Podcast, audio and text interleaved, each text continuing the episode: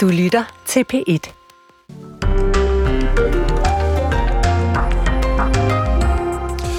Godmorgen. Klokken er 5 minutter over 6. Det er fredag morgen. Her er P1 Morgen. Og hvis alt går efter planen, så har der, som radiovisen lige annonceret, været våbenhvile i Gaza i 5 minutter. Ja, og to store ting går så i gang. Der er adgang for nødhjælp, og der er udveksling af gisler og fanger.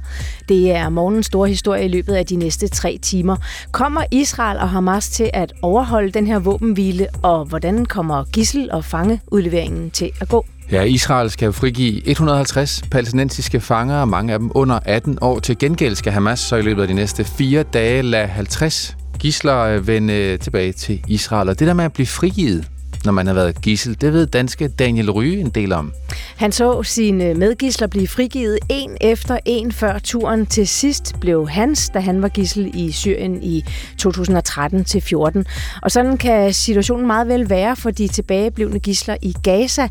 Daniel Ryge kommer forbi her på et morgen og fortæller om de følelser og tanker, der går gennem en undervejs i sådan en proces her frem mod at komme hjem. Så har vi også øh, godt nyt fra Afrika. 330.000 malaria-vacciner ankom i går til Kamerun i Vestafrika. Det kan blive startskuddet til et stort fald i dødeligheden blandt børn i Afrika, hvis man altså formår at få udrullet vaccinerne, og hvis man formår at få overbevist folk om at tage dem. Den historie om 20 minutter, og med det, velkommen indenfor i studiet. Her er vi Maria Hollander og Morten Runge. En midlertidig våbenhvile mellem Hamas og Israel har jo netop nu taget sin begyndelse. Det er i hvert fald øh, det sidste, vi har hørt. Og hvis den holder våbenhvilen, så træder konflikten ind i en ny fase. For Gazas befolkning betyder det helt konkret et stop for bomberegn og adgang til nødhjælp for Israel. Betyder den midlertidige våbenhvile, at de første gisler kan komme ud. Ja. Godmorgen, Hans Henrik Fafner. Ja, godmorgen. Med fra Tel Aviv i øh, Israel. Du er udlandsredaktør for netmediet POV, og du følger også den her udveksling af gisler og fanger tæt. Det er jo nogle vilde minutter, skråstrege timer, vi øh, går ind i. Hvad tænker du bliver afgørende lige nu? Ja, det er nogle vilde minutter og timer, vi går ind i, og øh, det, det store spørgsmål er nu, øh, holder det her? Øh, vi får den første øh, portion udvekslinger her i eftermiddag kl. 16, kommer til, til, til, til ske. Øh, 13 israelske gisler bliver frigivet, og så bliver der et, øh, et antal palæstinenser løsladt fra israelske fængsler øh, ifølge aftalen. Mm. Men øh, den har jo, er jo blevet forsinket en dag allerede, og er våbenhvilen og det hele, og derfor er der øh, meget forsigtige øh, forud, forudane, så man ved ikke, hvordan det kommer til at ske. Det kan falde sammen, hvor det som vi siger, en dag ad gangen. Sådan en, en aftale er i signatur skrøbelig. Hvad er det, der kan gå galt? Øh, det, der kan gå galt, er, at nogle kamphandlinger går i gang igen. Øh, det, det, der kan gå galt, er, at der alligevel opstår øh, tvivl om øh, vilkårene for den her aftale. Øh, Hamas øh, var jo... Jeg, jeg, jeg, jeg har kunnet se, at Hamas har været den part, der har forsinket øh, aftalen med et døgn. Øh, dels øh, nægtede Hamas, som det i øvrigt var skrevet i aftalen, de nægtede at lade Røde Kors tage ind og tilse de resterende israelske gisler, som stadigvæk blev siddende på øh, Gazastriben. Øh, det har Hamas sagt, at det, de kan, det kan jo være efterretningsoplysninger, som øh, israelerne kan bruge til deres fordel bagefter. Mm. Og yderligere ønskede Hamas, at Israel i forbindelse med aftalen trak sig helt ud af Shifa-hospitalet, som jo har været fokuspunkt i de sidste par døgn. Øh, det er jo her, israelerne nu er i fuld gang med at øh, afdække et øh, kæmpestort netværk af tunneler og hvad der tyder på øh, militære aktiviteter under hospitalet. Mm. Og det er jo en kedelig sandhed, som Hamas helst ikke vil have alt for langt frem. Og vi ved så, at Israel har været i kontakt med øh, samtlige familier altså også dem, der ikke bliver frigivet øh, i dag, det er der mange, der, øh, der øh, ikke bliver. Det er 50, Hans Henrik Fafner, for 150. Den der ratio 1 til 3, en israeler for tre palæstinenser. Hvordan er det endt med de tal? Ja, sådan nogle aftaler er altid, altid en, en, en, en, en forhandling. Det er jo simpelthen, man, der er jo en pris på gisler, det er jo så forfærdeligt at sige, men sådan er det øh, øh, og at øh, Hamas har fået 150 øh, øh, øh, øh, Hamas har fået det her forholdsvis beskidende tal løsladt øh, så, hænger det, så kan det jo nok ses som et tegn på, at Hamas er presset. Øh, vi kan tilbage, se tilbage til den store aftale i 2011, hvor Hamas fik 1028 palæstinensiske fanger ud af israelske fængsler mod én soldat. Så det er jo altså et helt andet øh, resultat, de nåede frem til her, og det synes jeg ligner, at Hamas er, er, er presset. Mm. Selvom der bliver løsladt øh, tre gange så mange palæstinensere som israelere, så er det et nederlag i forhold til, hvad man har fået for sine gisler, eller sin, ja, sin gisler tidligere. Hvordan bliver nyheden om, at de første kan være på vej hjem modtaget i Israel her til morgen? Hvordan er stemningen? Øh, stemningen er selvfølgelig lettet på en eller anden måde, men, men man er jo altså også forsigtig med ikke at gå over gevind med glæden, for man ved jo, at øh, 13 er ikke det samme som 239. Der sidder stadigvæk mange israeler derinde. Øh, der er nedlagt totalt navneforbud. Man får ikke lov til at vide, hvem det er, der kommer ud. Øh, det første, der vil ske, er, at de kommer ud og bliver øh, ført øh, til en øh, flybase og derfor videre på, til, til et hospital, hvis det skal være. Øh, og selvfølgelig bliver, bliver familier, der bliver noget familiesammenføring, men samfundet får ikke så meget at vide om det, fordi man jo ved, at man skal gå med man skal gå med, med på, på listet her, og, og, og, og man er også meget forsigtig med, ja. at det her skal være en stor festlig begivenhed. Nej, og så har Israel, er det rigtigt forstået, Israel har krævet, at man øh, som frigivet gissel ikke må fortælle, hvordan man har haft det? Øh, det øh, fordi der var jo en, en, en, en affære for, for nogle uger siden, hvor en ældre kvinde, som havde været øh, gissel, blev, blev sat fri. Øh, og hun øh, øh, blev sat frem for pressen og fortalte om, at hun var blevet behandlet pænt og nydeligt af Hamas. Og øh, det er jo en, en taktisk ulempe, kan man sige. Det her det er jo lige så meget en PR-krig, som det er alt muligt andet. Og de israelske myndigheder stod, sagde jo straks, at vi kan jo ikke lade Hamas fremstå som venlige og søde og rare. Også fordi vi jo faktisk, rent faktisk ikke ved, hvordan de øvrige gisler har det. Øh, det er jo blevet konstateret, at, at i hvert fald et antal gisler er blevet dræbt, efter at de er blevet taget til fange. En af dem er blevet dræbt med ret stor sikkerhed, er blevet dræbt på selve Shifa Hospitalet. Øh, så man er meget forsigtig med at skildre, øh, hvad det egentlig er, der er foregået, før den her affære helt er slut. Men er det rigtigt forstået så, Israel nu med magt vil forhindre, at øh, gislernes, at de får lov til at fortælle om, hvordan de oplevede situationen? med, med magt lyder som et voldsomt ord, men man vil da sige til dem, at de skal være øh, diskrete med, hvad de fortæller. Og mm. øh, jeg er sikker på, at øh, de gisler, som bliver øh, frigivet, øh, også vil tage det hensyn til de øvrige gisler. Det er jo simpelthen en form for solidaritet, der mm. opstår. Mm. Øh, der er jo også det ved det, at øh, øh, en meget stor del af de 50 gisler, som formentlig kommer ud nu, er jo altså ganske små børn, og det er jo også begrænset, hvad, man kan, hvad de kan, kan, rent, rent faktisk kan fortælle. Jeg ved, du følger øh, situationen i løbet af dagen. Du dukker sikkert op på andre platforme, Hans Henrik Fafner. Tak fordi du var med nu. Ja, vel. velbekomme og have en god dag. Lige måde udlandsredaktør for netmediet øh, POV. Og nu her, hvor klokken er 13 minutter over 6, så har den midlertidige våbenhvile jo altså været i gang i ja, godt 13 minutter. Sten Nørskov, journalist på Udlandsredaktionen, velkommen til. Tak. Og tidligere Mellemøst-korrespondent i DR. Ved vi positivt, at våbenhvilen er i gang? Den er i gang. Øh, vi har ikke fået nogen rapporter om, at den skulle være brudt, men altså, som du selv lige siger, den er, den er kun lige 13 minutter øh, gammel, og der har været øh, dels raketaffyringer affyringer fra øh, Gaza. Øh, sirener har lyttet i det sydlige Israel, øh, med besked om, at der er, er raketter på vej. Og der har været også israelske bombninger i Gaza helt op til starten på, øh, på, på våbenhvilen. Ja, så, så hvordan kan man egentlig spotte en våbenhvile? Er det ved, at der pludselig bliver stille, eller hvordan? Ja, det er faktisk et godt spørgsmål. Fordi i, i mange andre konflikter og krige, når man indgår våbenhviler, så sørger man også samtidig for, at der er observatører. Altså uafhængige observatører, typisk fra andre lande, som er på plads på slagmarken for at observere og sikre, at våbenhvilen faktisk bliver overholdt. Det er ikke tilfældet her. Der er ikke uafhængige øh, øh, observatører i området, som holder øje med, om parterne rent faktisk retter sig efter det, de har øh, lovet at gøre og aftalt med, med de andre. Så det er kun parterne selv, der kan sige, om, om, ja, om den anden part mm. overholder aftalen. Og det lyder jo på en måde sådan ekstra skrøbeligt, fordi det, så er det så op til hver til parterne selv at vurdere, om den anden part gør det, de forventer? Ja, det er rigtigt. Og, for, og forventer du, det den holder så? Ja, faktisk på trods af det, så, så øh, tror jeg, at de, altså de fleste, der har fulgt øh, den her våbenhviles tilblivelse, regner med, at den holder. Og det er fordi, at den har været så længe undervejs. Man har forhandlet i først og fremmest i Katar, i golfen, har man for, øh, forhandlet den her ned i detaljer, og helt op, og, og vi, har snak, vi har også allerede snakket om, at den jo skulle have været trådt i kraft i går. Nu først kommer det i dag. Og det lyder jo som et, et dårligt varsel mm. måske, om, om, øh, om den kommer til at holde, men det er det ikke nødvendigvis. Folk, der har med den slags øh, haft med det at gøre før, siger, det er ikke nødvendigvis et dårligt tegn. Det er bare de sidste ting, der skal falde på plads i et kæmpestort puslespil.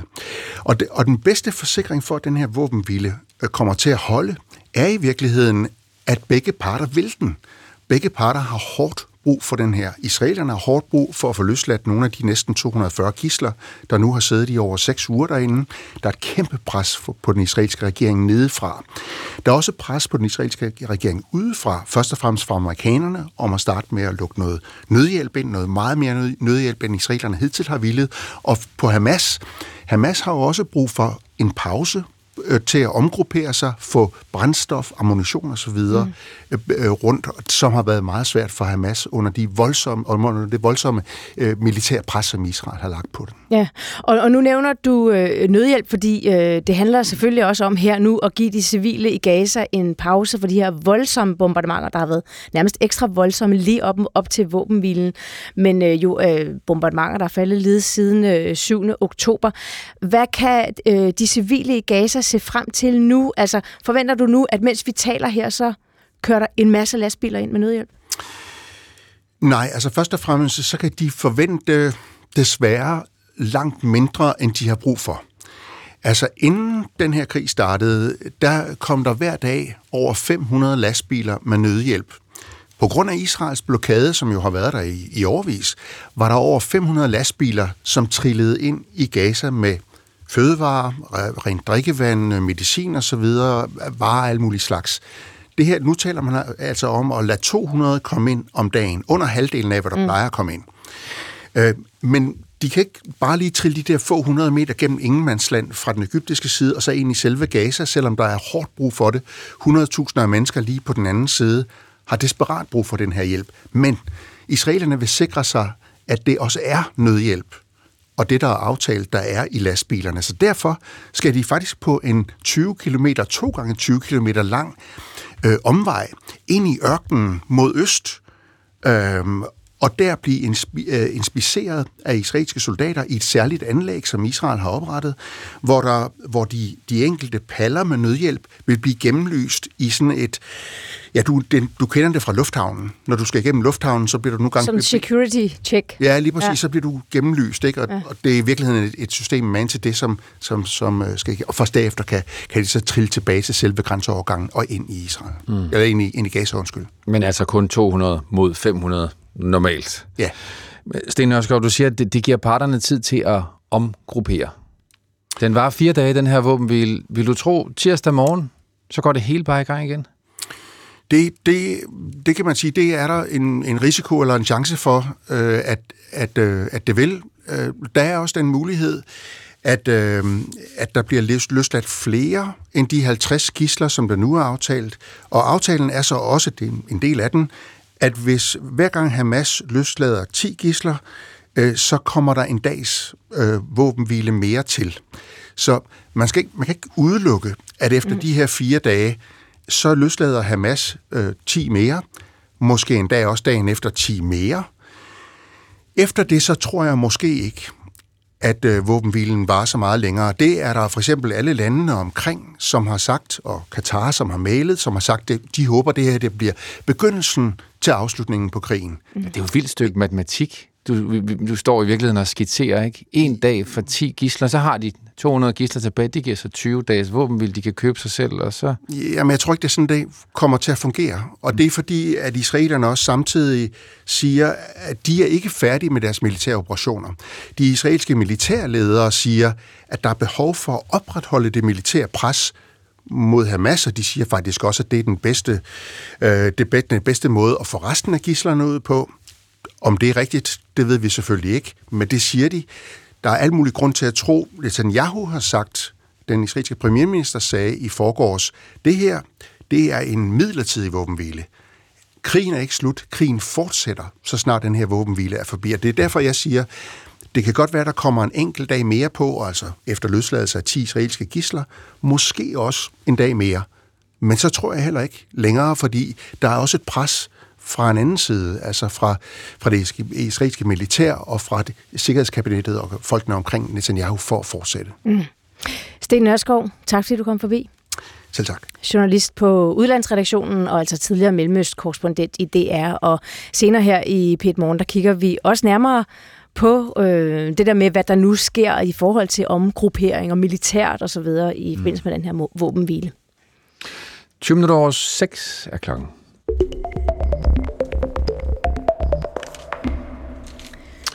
Dagens aviser. Maria ja. Hollander, vil du starte? Ja tak. Jeg har fat i Jyllandsposten.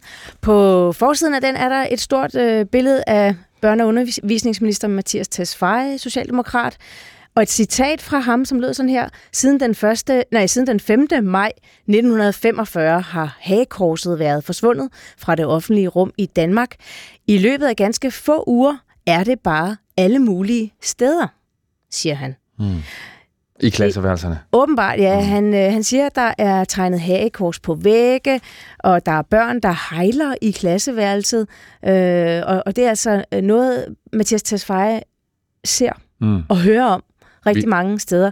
Og nu har han simpelthen bedt sit ministerium om at sende breve til alle landets skoleledere med et klart budskab om, at øh, der skal slås hårdt ned på antisemitisme. Mm. Vi fik, jeg fik et brev fra min mine børns skoleleder, hvor han øh, skrev, at øh, det er et problem, vi oplever, og vi ikke godt fortælle jeres børn, at øh, det ikke er så sort-hvidt, og man skal prøve på en eller anden måde ikke at holde med nogen, når man er i skole. Ja. Men jo alligevel åbne for at snakke om det på en stille og rolig måde. Ja, og nu øh, og man kan sige, at ja, du, du er jo så et levende bevis på, at der er sikkert mange forældre, der har, har modtaget et brev, øh, mm. ligesom det du øh, fortæller om der. Og det er altså øh, noget, som øh, jeg har fundet vej til forsiden i Jyllandsposten mm. i dag. Politikken, øh, jeg synes, politikens bedste historie står på side 7. Det er jo ikke altid, at den er på forsiden, trods alt. Den hedder, historien hedder, pludselig stod der en gæst fra Taliban. Det er historien om Abdul Omar. Ja, som, ja. som er, har lavet lidt af et markedsføringstiltag. Det har han, han er chef for Taliban-styrets øh, fødevarestyrelse i Afghanistan. Og han har været på øh, konference i Europa de seneste øh, par uger. Han var i Holland. På øh, et billede her kan man se, at han står ved siden af Hollands øh, sundhedsminister. Det ser sådan meget officielt mm. ud. En mand med turban ved siden af en, en, en hollandsk mand. Ser han overrasket ud, ham sundhedsministeren? Nej, ikke synes, på billedet. Men da han bliver konfronteret med det, prøv at høre, du faktisk øh, du har poseret ved siden af en mand fra Taliban, som jo ikke er anerkendt af nogen øh, lande, blandt andet fordi den øh, undertrykker øh, kvinder i øh, ret massiv grad. Så undskyld han. Det er øh, en fejl. Jeg vidste ikke, hvem personen var på det tidspunkt. Det burde ikke være været sket. Vi er ved at undersøge, hvordan den person kunne være til stede ved konferencen. I mellemtiden, mens øh, Holland undersøgte det, så tog Abdul Omar videre til Tyskland, hvor ja. han også havde en masse invitationer, siger han i hvert fald. Hvor Selv. han i hvert fald kom ind. Han kom ind og holdt tale for lokale afghanere i øh, Køln. Da de så fandt ud af det, så sagde de, vi rystede over den her episode. Det er i strid med alle vores øh, regler. Øh, men det virker som om, at folk først opdager, hvem Abdul Omar var, når han er væk. Ja, men egentlig har han jo været smart. Han har bare øh, ligesom ikke gjort noget væsen af sin ankomst, formentlig vel? Altså han har bare ligesom gået ind med de andre. Ja, så har han lavet sig posere, så hvad han har fået ja. ud af det er, øh, er måske også lidt mystisk. Men den tyske regering bekræftede lørdag, at den efterforsker et såkaldt uautoriseret besøg i landet af højtstående medlemmer, er sådan et højtstående medlem af Afghanistans Taliban-regime. Øh, indrigsministeren skriver, at ingen har lov til at stille en platform til rådighed for yderliggående islamister i Tyskland. De står bag massive øh, krænkelser. Omar er så... Ja, nu er han så vendt hjem til Afghanistan. Nå. Og kan vise sin øh, besøg frem, og han skriver, jeg har et brev her. Jeg blev officielt inviteret til Europa. Vi har stadig invitationsbrevet. Men det er der så altså ikke nogen af de europæiske lande, der siger, at de øh, har sendt. Det er historien om den pludselige gæst fra mm. Taliban. Kan vi lige nå omkring øh, en øh, kort historie på i Kristelig Dagblad? Jeg bare lige hurtigt spørge dig. James mm. Joyce's Ulysses eller en af Barbara Cartlands kærlighedsromaner, Morten Runge. Hvad har du Hvad jeg læst helst vil læse? Mm. Jeg har ikke læst nogen af dem. Nå, men øh, der kan være meget sådan øh, politisk øh, strategi i at, at, at afsløre, hvilken form for kultur eller bøger man læser. Jeg ved ikke, om du kan huske i 2020, da daværende kulturminister Joy, øh, Joy Mogensen blev gjort til grin i avisspalter og på sociale medier, fordi hun jo sagde, at hendes yndlingsmusikalbum, det var opsamlingsalbummet Absolute Absolute Music. Det kan jeg Ja, godt huske. Det synes jeg fra- var meget ærligt. fra 1993. Ikke? Og sådan har der gennem tiden været nogen, øh, især politikere, der har været lidt klodset omkring det der åbenbart. Men det er ikke kun angiveligt dårlig smag, der kan få politikere og offentlige personer i uføre. Øh, I 2017 blev den daværende folketingsmedlem Nico Grønfeldt latterligt gjort på grund af et interview i børsen, hvor han fortalte om en almindelig lørdag for ham, som efter sigende bestod af jazzlytning fra morgenstunden, besøg på en kunstudstilling og hjemlavede pandekager, lavet på økologisk mm. afgjort mel fra Jøring. Øh, men øh, Christian Dagblad har det fremme, fordi det sådan efterhånden viser sig at være en øh, tendens til, at, øh, at, at, ja, at folk kan godt gennemskue det der, men det er blevet mere lovligt, øh, så at sige, også at øh, fortælle om de sådan mere øh, mindre intellektuelle ting, man beskæftiger sig med u- i kulturlivet, åbenbart. Fire minutter i halv syv. Godmorgen, Flemming Conradsen. God morgen. Professor i global sundhed ved Københavns Universitet, leder af samme område ved Novo Nordisk Fonden. Der er vel øh, godt nyt fra Afrika. 330.000 malaria-vacciner i hvert fald lige ankommet til det vestafrikanske land Kamerun. Men hvad er det, der afgør, om det også ender med at blive en god historie? Ja, det er en god historie for den globale sundhed. Det har du fuldstændig ret i. Øh, Om det bliver en endnu større succes, end, end, øh, end vi nu kan se ind i, det er, om det, vi kan få produceret nok, om vi kan få dem fordelt, om folk har tillid til at modtage øh, vaccinationen. Den skal gives fire gange i barnets første to leveår. Øh, Så, så der er en masse logistik, øh, en masse sundhedspersonale, en masse oplysning, der skal til, for at den her vaccine kommer til at have mm. sin fulde effekt. Ja, du siger, øh, de fleste af børn faktisk, 4 ud af 5 malaria-dødsfald er blandt børn under 5 år, så det er deres forældre, der skal tage stilling til, om de må få den. Hvorfor er der ikke, hvad skal man sige, hvad handler den mistillid om? Ja, den beskytter, den reducerer dødsfald øh, med omkring 30 procent, og det er selvfølgelig meget væsentligt, det er klart. Og det er derfor, man nu lancerer den, selvom den ikke er perfekt. Men det gør jo, at når den ikke har en større effekt, så vil der stadigvæk være nogen, der tvivler på, om det er investeringen værd. Og det er samtidig, skal vi huske på, at man er nødt til at have de normale malariakontroltiltag kørende, myggenettene, sprøjtende mod, sprøjtning mod myg, øh, behandlingssystem osv. osv. Så besparelsen for det offentlige sundhedssystem er noget mindre, fordi vaccinen kræver af er, har ikke den fulde effekt i forhold til beskyttelse. Så vi er nødt til at køre de normale operationer samtidig, og vi er nødt til at kommunikere til folk. Selvom du har vaccinen, skal du stadigvæk sove under et myggenet. Og hvem betaler for den? Ja, det er et internationalt øh, Gavi, et internationalt organ, organisation, som samler penge ind for verden over, for at både have støttet udviklingen, men også udrulningen af vaccinationen. Den bliver produceret i Indien, øh, endnu ikke i tilstrækkelige mængder, men nok til, at man går ind i for eksempel Kamerun og nogle andre lande i Vestafrika. Nå, så man skal ikke som indbygger i Kamerun for eksempel, hvor de mange tusind vacciner ankommer i dag, man skal ikke betale for at, øh, at få den selv. Nej, Nej. Så, så du skal stadigvæk betale for at gå til, komme frem til en sundhedsfacilitet osv. Mm. osv. Så der er stadigvæk nogle investeringer. Men der er ikke nok til alle, vel? Nej, altså vi jo, der bliver simpelthen ikke produceret nok. Nu er der to malaria-vacciner, der er godkendte. De har nogenlunde samme effekt og nogen, nogenlunde samme bivirkningsprofil, men der er ikke nok. Så derfor så starter man selvfølgelig i nogle få lande, fordi vi er nødt til at sikre, at, at de fire doser, at dem har vi tilstrækkeligt til, til at fuldføre programmet. Øh, men, men der er ikke nok til at dække hele Afrika. Det er der, det først og fremmest er børn, der dør af malaria. Mm. Øh, og det er stadigvæk rigtig mange. Det er omkring 600.000 børn, der dør om året. Langt de fleste i de lande, man nu sætter ind overfor. Tror du så, Flemming Conradsen, at det kommer til at gøre en forskel, det her? Tror du, at man kan få folk til at tage den? Ja, det tror jeg, men der vil selvfølgelig være nogle sociale slag- slagsider, så dem, man har nemst, øh, nemst adgang til, dem, der i forvejen er bedst oplyst, det er dem, vi vil nå først. Så derfor skal der gøres en særlig stor indsats, og heldigvis har vi nationale programmer, internationale organisationer, som er dygtige til børnevaccinationsprogrammer. Så over tid vil det nå længere og længere ud, men det kommer til at gå flere år, før det er fuldt udrullet. Det er der ingen tvivl om. Tak fordi du var med, Flemming Konradsen. Selv tak. God dag.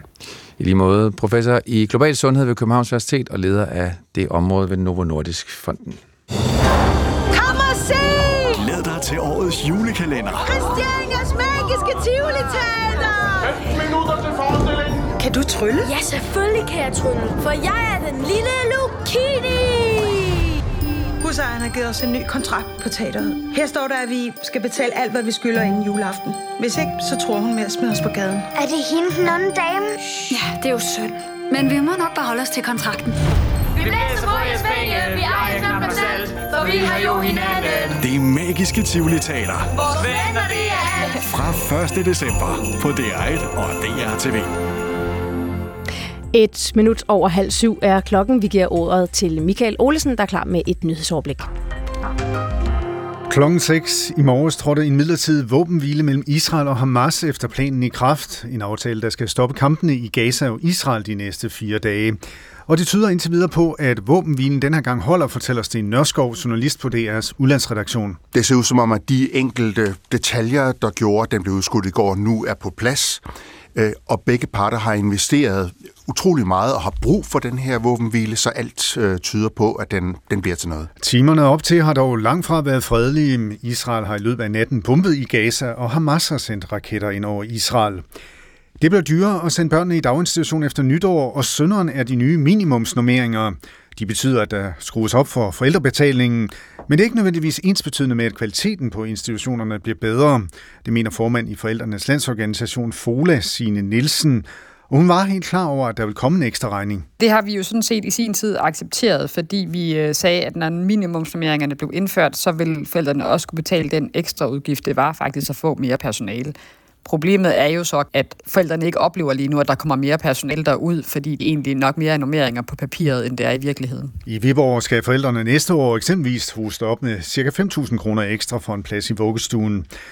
Flere forretninger nægter at gå i sort med et tilbud og mængderabatter til Black Friday, som afholdes i dag. Du kommer blandt andet ikke til at finde et eneste tilbud hos puslespilsbutikken i Helsingør. Indehaver Bettina Kronqvist har nemlig valgt at boykotte Black Friday, for det gavner ikke små butikker. Som faktisk ikke har råd til at være med til Black Friday, fordi det i forvejen er hårdt at drive en butik. Og så kommer det her monster Black Friday, hvor de lige pludselig skal sætte prisen enormt meget ned på en hel masse varer, som de lige har bestilt hjem. Det er jo helt godnat. Og selvom det er Black Friday, så får vi altså solen at se, men der kommer også byer, og de kan være med slud eller tøsne. Mellem 1 og 6 grader, og så er der stadigvæk godt gang i nordvestenvinden. Der er også stadigvæk godt gang i øh, Pet Morgen i dag med Morten Runge og Maria Hollander. Det er der.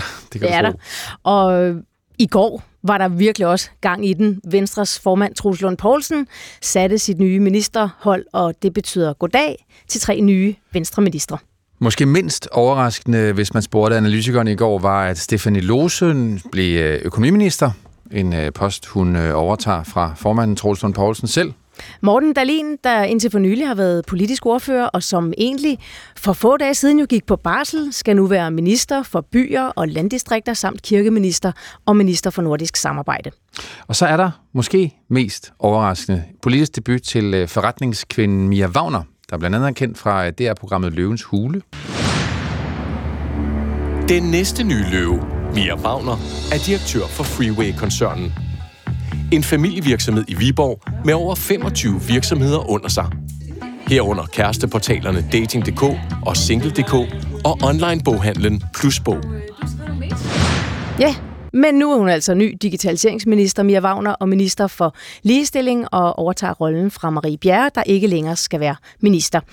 Godmorgen, Niels Tulsendal. Godmorgen. Politisk analytiker på Jyllandsposten. Lad os lige blive ved Mia Wagner. Øhm, hun er jo gårdsdagens store overraskelse. En uprøvet politiker. Hvad tror du, hun vil kunne bringe til bordet i regeringen og hos Venstre? Jamen, det er jo i virkeligheden øh, et et meget stort spørgsmål, som ingen af os kan svare på, fordi øh, hun er jo, øh, som du selv siger, en fuldstændig uprøvet øh, politisk størrelse. Så hvad hun sådan indeholder politisk, og hvad hun hvad hun kan finde ud af på Christiansborg, det er, det er et godt spørgsmål. Det er jo slet ikke givet, at fordi man er dygtig et sted, så er man det et, et andet. Men det må vi jo, det må vi jo se. Det som hun, man kan sige, det som hendes udnævnelse har bragt med til bordet for Venstre, det er jo, at øh, Venstre er jo i en meget, meget dyb vælgerkrise i øjeblikket, og hvad skal man sige, trafikken har ligesom været ud af Venstre øh, og, og ud, i, ud i verden øh, i de sidste år, har mistet, de har mistet mange store profiler. Så alene det, at Venstre kan tiltrække et øh, succesfuldt menneske udefra, som siger, jeg tør godt satse øh, de næste år min fremtid på det her projekt, det er jo noget, som kan være med til at, at styrke Venstre, sådan særligt internt, altså hvor, hvor det kan være med til at og, og gøre, at dem, der sidder tilbage i Venstre, de siger, okay, det her projekt er nok ikke helt så dødstømt, som vi havde troet. Øh, lad os prøve at give den en skalle. Mm. Der er jo mange, der har, pludselig har holdninger til en så, ikke? når man bliver udnævnt til minister. Forsiden af Ekstrabladet i dag, Niels øh, Tulsendal, det er øh, et billede af Mia Wagner, så står der letvægter, og hun blev holdt oppe af far og bror. Er hun øh, i dag en politisk letvægter, synes du? Jamen altså, øh, man kan jo sige, hun har jo ikke nogen politisk erfaring, så, så det er klart, at øh, det kommer til at blive en ekstremt stejl læringskurve for hende, men, men jeg, jeg vil fastholde, at, at den dom kan vi simpelthen ikke fælde nu, fordi vi, vi, vi aner ikke, hvad hun, øh, hvad hun rummer politisk. Men der er der selvfølgelig den risiko, at, øh, at, at det kan blive svært for hende. Og det synes jeg, vi har set, øh, det har vi set andre gange, at, øh, at, at folk, der, bliver, der kommer øh, hovedkult ind i dansk politik, at det ikke altid, man kan oversætte det, man har kunnet i andre dele af verden. Det kan man ikke altid oversætte til, at man kan noget politisk. Nej, og i jeres egen øh, leder af Jyllandsposten, øh, og også politikens leder, der, der, der bliver det simpelthen øh, sagt, at øh, det, det tyder på, at Venstre mangler politisk talent internt i, i, parti, i partiet. Er det sådan, du ser det også? ja, det kan man godt sige, Venstre gør, øh, fordi det er klart, at nogle af de store profiler fra Venstre har jo, har jo forladt partiet. Øh, men øh, men nu, nu, der synes jeg måske så også, at man har taget lige lovligt de, øh, de negative briller på, fordi øh, der, der er trods alt også det positive i det, at de så faktisk er i stand til at tiltrække øh, en person udefra, og om mm. det så er et stort politisk talent eller ej, det bliver vi altså nødt til at vente og se. Og spørgsmålet er så, om man også kan fastholde, ikke? fordi det er anden gang, Venstre henter en tidligere såkaldt løve ind som minister. Mm. Første gang var det Tommy Alers, der blev uddannelses- og forskningsminister i 18, og han forlod politiet, øh, politik tre år efter. Er der en risiko for, at Mia Wagner gør det samme? Ja, det er der. Jeg tror ikke, vi skal regne med, at Mia Wagner hun er i dansk politik om, om 10 år, men det er sådan set heller ikke øh, det vigtigste for Venstre. Øh, dengang de fik Tommy Ahlers ind, det var, faktisk en, øh, det var faktisk noget, der gjorde noget godt for Venstre på det tidspunkt, fordi det ligesom øh, udvidede Venstres profil, og øh, Tommy Ahlers var der jo trods alt så længe, at han faktisk også var der øh, ved et folketingsvalg, hvor det lykkedes ham at få rigtig mange stemmer hjem til Venstre øh, i København, et sted det normalt er svært for Venstre at trække øh, vælgere hjem. Så man kan sige, hvis bare Mia Wagner kan det samme, øh, så er det sådan set nok, og så gør det ikke så meget, om, øh, om hun så skal noget andet om, øh, om 3-4 år efter mm. det næste folketingsvalg, så har hun sådan set opfyldt sin funktion for Venstre. Og så lad os lige tage Morten Dalin. Han var jo faktisk lige gået på barsel. Øh, verdens korteste barsel, kan man næsten sige. Han har holdt op med den igen i hvert fald. Nu skal han være minister for byer og landdistrikter. Og det der med byer er jo lige kommet ind, kan man sige, i, i den ministertitel. Er det for at presse Inger Støjberg, som jo har fokuseret meget på det der med, at øh, byerne, eller landdistrikterne skal have mere opmærksomhed, og byerne tager det hele, og hvordan? Hvad er hans rolle ja, her? Det, det, det, det tror jeg er, er en af pointerne, og jeg synes faktisk på mange måder, at, øh, at det, at den ministerudskiftning er, er næsten mere interessant end Mia Wagner, selvom, øh, selvom det jo selvfølgelig øh, øh skaber lidt flere overskrifter med hende. Øh, fordi øh, lige præcis det slagsmål på landdistrikterne, det har jo været et, hvor, som har kostet Venstre rigtig, rigtig dyrt, og hvor de simpelthen øh, har været bagud i forhold til, til Inger Støjberg. Og det, man kan sige om Morten Dalin, det er, at øh, han er øh, et af de største politiske talenter øh, i Venstres folketingsgruppe. Han er en meget, meget, meget dygtig debattør, og han er en meget aggressiv debattør. Og nu må vi jo så igen lige øh, se, hvordan han kommer til at, at udfolde det på det her område, men det vil ikke undre mig, hvis vi kommer til at se en aggressiv Morten Dahlin, som kommer til at udfordre Inger Støjberg på, øh, på det her spørgsmål. Mm. Og, og nu siger du aggressiv, og han har i hvert fald også været en meget hård kritiker af statsminister Mette Frederiksen, blandt andet i forbindelse med Mink-sagen. Ikke? Altså i en uh, kampagne for Venstre, der lød det sådan her fra ham tilbage i juli sidste år. At Mette Frederiksens instruks om at aflive alle mink i Danmark var både klart ulovlig og grov vildledning. Altså klart ulovlig og grov vildledning. Men har Mette Frederiksen også handlet groft uaksomt? Det mener vi, at nogle uvildige advokater nu må hjælpe os med at belyse. Ja, han lagde jo ikke øh, fingrene imellem, og nu indtræder Morten Dalin, tidligere politisk ordfører for Venstre, så som minister i Mette Frederiksens regering. Kan det komme til at, at spænde ben for ham, at han i den grad har været ude med riven? Øh, jeg vil i hvert fald starte med at sige, at øh, det kan jo sikkert give nogle sjove ministermøder. For det første, han sagde i går, det var jo også, at han står ved alt det, han har sagt om, mm. øh, om Mette Frederiksen. Det tvivler jeg på, at Mette Frederiksen øh, har været glad for. Jeg vil sige det på den måde, jeg synes, øh, Morten Dahlin har jo faktisk, øh, efter regeringsdannelsen, der var rigtig mange af de her udtalelser og, og, og videoer jo, jo fremme, og han, han brugte en del kræfter på ligesom at, at lægge sig fladt ned og sige, jamen jeg, jeg er kommet til at se dum ud, og, øh, men nu er vi i en ny situation. Og han prøvede ligesom at rive plasteret af allerede øh, i forbindelse med regeringsdannelsen uddannelsen. Så jeg ved ikke, om det her specielt kommer til at hæmme Morten Dalin. Men det her er jo bare et udtryk. der måske? Ja, det kan, det kan du sige. Jeg, vil, jeg, vil, jeg tror, jeg vil sige det på en anden måde, nemlig at hele spørgsmålet om, at man har gjort Mette Frederiksen til statsminister, det er jo det, der er Venstres akilleshæl. Og mm. det er jo der, hvor, hvor man så måske må, må spørge sig selv, jamen det kan godt være, der er blevet lavet en interessant regeringsrokade i går, men kommer det nu til at ændre noget for Venstre helt generelt i meningsmålingerne i øh, forholdet til vælgerne? Det har jeg min store tvivl om, fordi jeg tror, det er nogle andre ting, der afgør de ting. Øh, og det er for eksempel, om man brød sit løfte ved at gøre Mette Frederiksen til statsminister efter valget. Det er ligesom det, den strukturelle udfordring, Venstre står med, og den kan de ikke løse med en ministerrokade. Og hvordan tror du, det, det sådan kommer til at virke for Venstre, det her med den rokade? Altså, kan det vende bøtten altså, mod mere optimisme, flere vælgere? Jeg tror ikke, man skal regne med, at øh, sådan en rokade her kommer til at betyde det helt store for, for meningsmålingerne. Det er meget, meget sjældent, ministerrokader øh, på den måde, så den vinder en, øh, en udvikling. Jeg tror, at det, den kan, det er, at den kan måske være med til at, at stoppe blødningen. Jeg tror måske, den kan være med til at, at give noget mere optimisme internt i, øh, i Venstre. Øh, og det synes jeg sådan set allerede, øh, allerede er på vej. Altså øh, Venstre øh, har jo lige skiftet formand, øh, fik gennemført et landsmøde, som, som sådan set fra Venstres synspunkt gik rigtig godt. Der var ikke ret meget kritik. Venstre stod sammen, og nu kommer der altså den her rokade, hvor der ligesom er en følelse af, at nu har de en formand, som har noget mere styr på det. Og det er jo det første nødvendige skridt for at, for at, at komme tilbage som parti. Men jeg tror ikke, rokaden i sig selv øh, kommer til at betyde ret meget for vælgerne derude. Mm. Tak for analysen, Niels Tulsendal. Selv tak. Politisk analytiker på Jyllandsposten. Og sådan blev klokken 17 minutter i syv.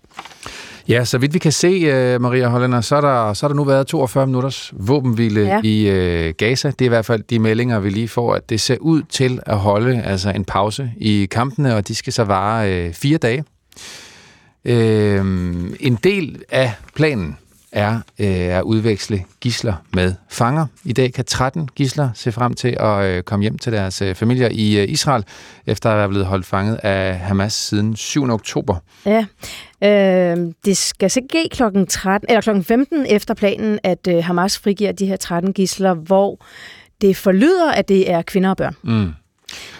Og det er jo så, nu havde vi lige øh, Sten Nørskov fra deres udlandsredaktion forbi og, og, og fortæller dem det her regnestykke. Altså det virker som om 12-13 gisler, det køber en dag cirka, så 50 mm. gisler, de skal frigives over de næste øh, fire dage. Det er sådan... Øh, det er sådan, matematikken er i det. Og så er det ligesom tre for en, ikke? I forhold til, øh, hvilke, hvor mange palæstinensiske fanger, der så på den anden mm. side skal frigives fra israelske fanger øh, fængsler. Ja, vi ved meget lidt om forholdene for de øh, estimerede 240 gisler, der sidder fanget hos øh, Hamas, om de sidder sammen eller i mindre grupper, eller om de er spredt rundt øh, i hele Gazastriben. Men det tætteste, øh, vi kunne komme lige de næste øh, 10 minutters tid på en, der ved, hvordan det er at komme fri som gissel, og se andre komme ud før en selv måske.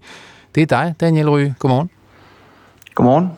Du er øh, fotograf, øh, forfatter, du har siddet som gissel hos Islamisk Stat i 13 måneder øh, tilbage i 2013 og 14, og inden du kom fri fra dit fangenskab, der så du andre gå fri først. Hvordan var det for dig og de andre gisler, sådan at opleve de første, der fik lov til at komme hjem?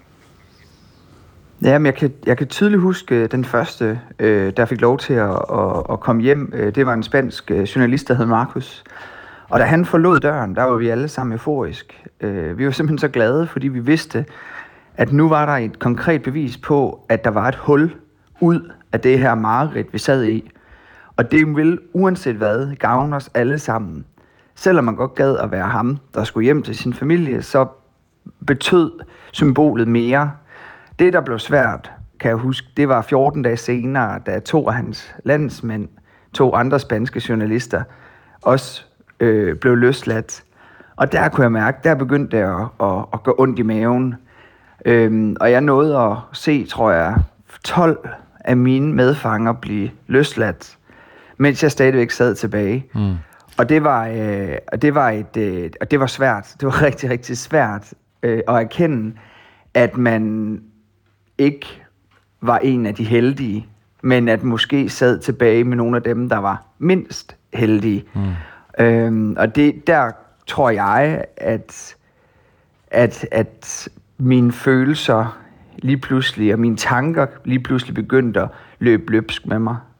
Hvordan gjorde de det, løb løbsk? Du, du tænkte måske så, hvor, hvor, hvorfor er det ikke min tur nu, og bliver det, bliver det, det måske aldrig det? Jamen, det er i hvert fald nogle af de ting, jeg, der går igennem min krop af følelser, når jeg kommer til at tænke på, på de her historier, der jeg nu øh, hører fra, øh, fra Gaza om, om den her øh, øh, gisseludveksling. Og det, det her med, at, at hvad sidder de hver især og tænker, det er jo selvfølgelig fedt at være de første, der skal afsted, men men på den ene side, så, så får man jo en følelse af optimisme og håb, men den bliver kort efter erstattet af en pessimisme og en manglende følelse af håb og en tanke om, gud, jeg kommer aldrig ud. Nu ender jeg på en eller anden bakketop med en kniv for stroben. Øh, altså man går fra best case til worst case, mm. og rutsjeturen imellem de to punkter kan være meget, meget voldsom. Jeg tror, de fleste hjemme i Danmark kender følelsen af at gå rundt sådan lidt i uvidshed. Og det kan være ret ubehageligt. Øh, og når det så handler om ens liv og ens families ved og vel, øh, så er det helt ude i ekstremerne. Og hvordan, øh, Daniel, arbejder man overhovedet med at bevare det håb? Altså, hvad gjorde du selv? Øh, Jamen, jeg prøvede at distrahere mine tanker. Altså, jo mindre jeg tænkte på det store billede, jo bedre.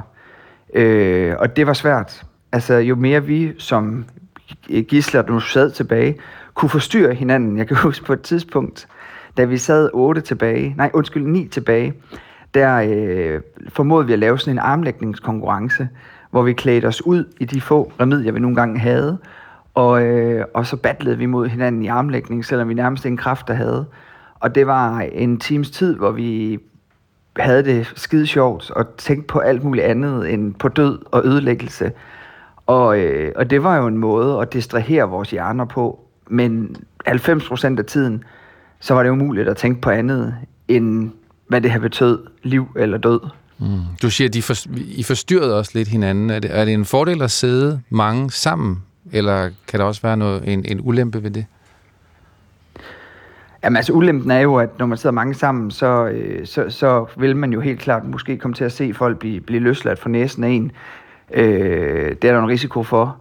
Men hvis jeg tænker tilbage, så vil jeg klart øh, tage det med, for ikke at skulle sidde alene. Isolation, det er i min optik det værste, du kan udsætte et menneske for, fordi vi er sociale væsener. Så det at have andre omkring sig til at kunne øh, motivere dem, når de er nede, og omvendt, at de så kan gå hen og løfte en op, når, når, når man selv har en, en dårlig dag, det, det, det kan betyde alt. Mm. Øh, det, det er slet ikke i tvivl om. Jeg tror, en af grundene til, at jeg har det godt i dag, øh, det er, at jeg ikke har været igennem det der helvede hovedsageligt alene. Mm. Så det har en kæmpe betydning.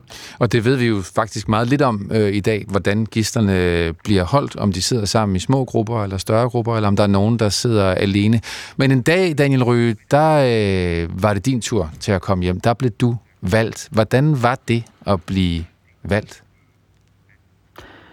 Jamen, det var en, det var en magisk følelse lige i øjeblikket. Altså, øh, fordi at selvom at jeg havde et øjeblik, hvor jeg tænkte, nu, nu er det min tur, så kunne jeg heller ikke lade være med at tænke på, at der var jo også en risiko for, at det hele kunne gå galt. Øhm, og, øh, og den sad i baghovedet på mig. Jeg tror, jeg var blevet ekstremt kynisk. I 13 måneder har jeg jo oplevet, at, at alt var gået den modsatte vej ind til min fordel. Så at det skulle til at gå i min, til min fordel, mm. var næsten utænkeligt. Så, øh, så det, man kan sige, at, at den følelse af, af uvidshed, jeg havde, inden jeg fik, øh, fik fornemmelsen af, at jeg var på vej hjem, den blev næsten forstærket. Det var som om, at det blev sat mere og mere på spidsen. Og selv da jeg krydsede grænsen, kunne jeg huske, at jeg havde den der følelse af, at nu kommer der en eller anden, der sætter en hånd på skulderen af mig og hiver mig tilbage. Øh, der i, i mørket, da jeg mm. krydsede grænsen om, om aftenen. Øhm, så det, det, var en, det var en ekstremt svær øh, tid, og selv da jeg så faktisk krydser grænsen og kommer ud i virkeligheden, havde jeg jo en fornemmelse af, at det skulle være den bedste dag i mit liv. Men det var det bare overhovedet ikke, fordi at jeg jo næsten kom til at tænke mere på dem, jeg lige havde forladt. Øh, af dårlig samvittighed og, øh, og bekymring for dem. Og jeg følte ikke rigtigt, at der var noget at fejre. Øh, for da jeg erkendte, at nu var mit liv ikke på spil mere, jamen, så begyndte jeg at tage fat i de næste bekymringer, der var i, øh, i rygsækken, om jeg overhovedet blev glad igen. Mm. Øhm, for hvis jeg ikke kunne blive glad af at få mit eget liv tilbage, hvad fanden skulle så kunne gøre mig glad? Øhm, så det var virkelig starten på en, en, en meget, meget lang rejse, jeg på ingen måde havde forberedt mig nok på, mm. tror jeg. Og som du også holder foredrag om, og, og har været med til at skrive øh, bøger om, men bare lige de, de, de, den første uge der, da du kommer hjem og, og står i den situation, som, som nogle gisler kommer til at gøre øh, senere i eftermiddag. Hvordan var det så mødet med familien, for eksempel? Jamen, det var, øh, det var jo en fuldstændig øh, fantastisk øjeblik. Der, hvor det var fantastisk for os, det var lige det øjeblik, da, da jeg får fat i en telefon, øh, faktisk inden evakueringsholdet kommer og henter mig. Der får jeg lånt en telefon af en mand, der faktisk fulgte mig over grænsen. Øh, så en, en, en syrisk-tyrkisk mand, og, og jeg ringer til min mor øh, der, og, og min mor hun har gået derhjemme i en uges tid, uden at ane, om de nogensinde fik mig ud i live, eller om de havde betalt pengene forgæves. Så da hun ser et telefonnummer ringe, der er et helt andet, end hun kender, så bliver hun selvfølgelig bange for, at hun skal have svaret om, at vi har altså beholdt din søn, og nu slår vi ham ihjel. Mm. Hvilket jo er hendes største mareridt, og har været det den sidste uge af god grund. Da hun så hører, at det er min stemme, så bryder hun jo fuldstændig sammen. Og jeg bryder jo sammen med at høre min mors hulken. Og der tror jeg, at vi har den følelsesmæssige, hvad kan man sige, samme reaktion. Lidt som når man øh, endelig hører øh, hornet lyde, og kampen er slut, og man har vundet. Hvor da jeg så øh, dagen efter lander i Danmark med et fly, og ser dem rent fysisk, jamen så er den der fantastiske eufori, den er lidt over, og det bliver lidt mere et symbolsk møde, lidt ligesom når man får en medalje overrækket. Altså, den der spidsglæde, den er sådan lidt gået i sig selv igen. Vi ved og har vidst i døgn nu, at det, det er gået godt, og det er lykkedes. Så det var bare mere en følelse af lettelse og, og stolthed af hinanden, at, at, vi havde, at vi havde modstået den her ekstreme udfordring mm. sammen. Klart. Så Daniel Rydt, til sidst, øh, hvis du skulle give omverdenen, familierne til de her 13 gisler, der ventes at komme ud i dag, et ja, råd om, hvordan de håndterer situationen, hvad vil du så sige?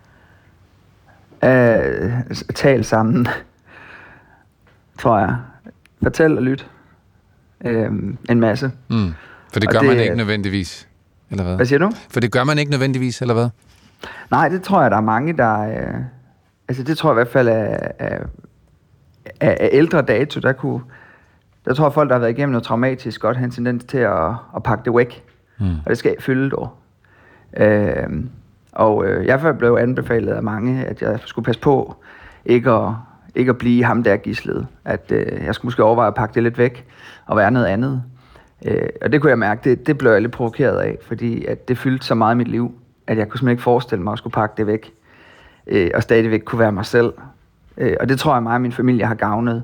haft meget gavn af, at vi har kunne være igennem en proces sammen, hvor vi har kunne finde hinanden, fordi vi har haft et, et, et grundlag for faktisk at tale om det. Mm. Øh, for jeg tror, det bliver farligt den dag, man glemmer at, at tale om det.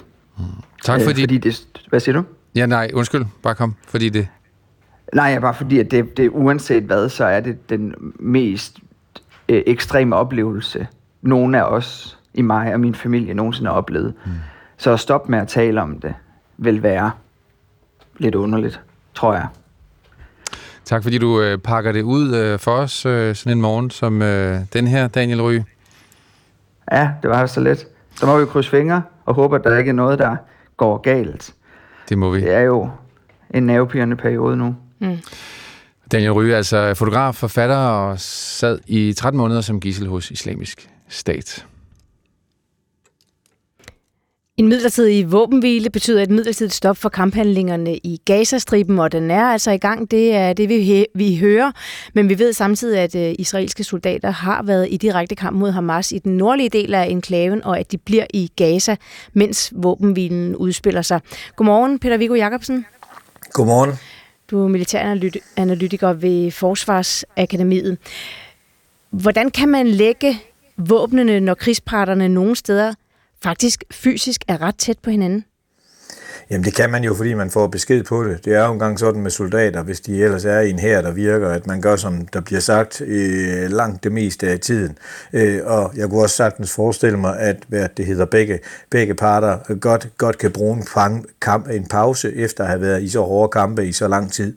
Og derudover så er det jo ikke sådan, at man bare sætter sig ned og, og, og triller tommelfingre. Der vil sandsynligvis være en række andre opgaver, der nu skal løses, så man kan, så man kan udnytte den tid, man har, inden at krigen, som man forventer, starter igen. Mm.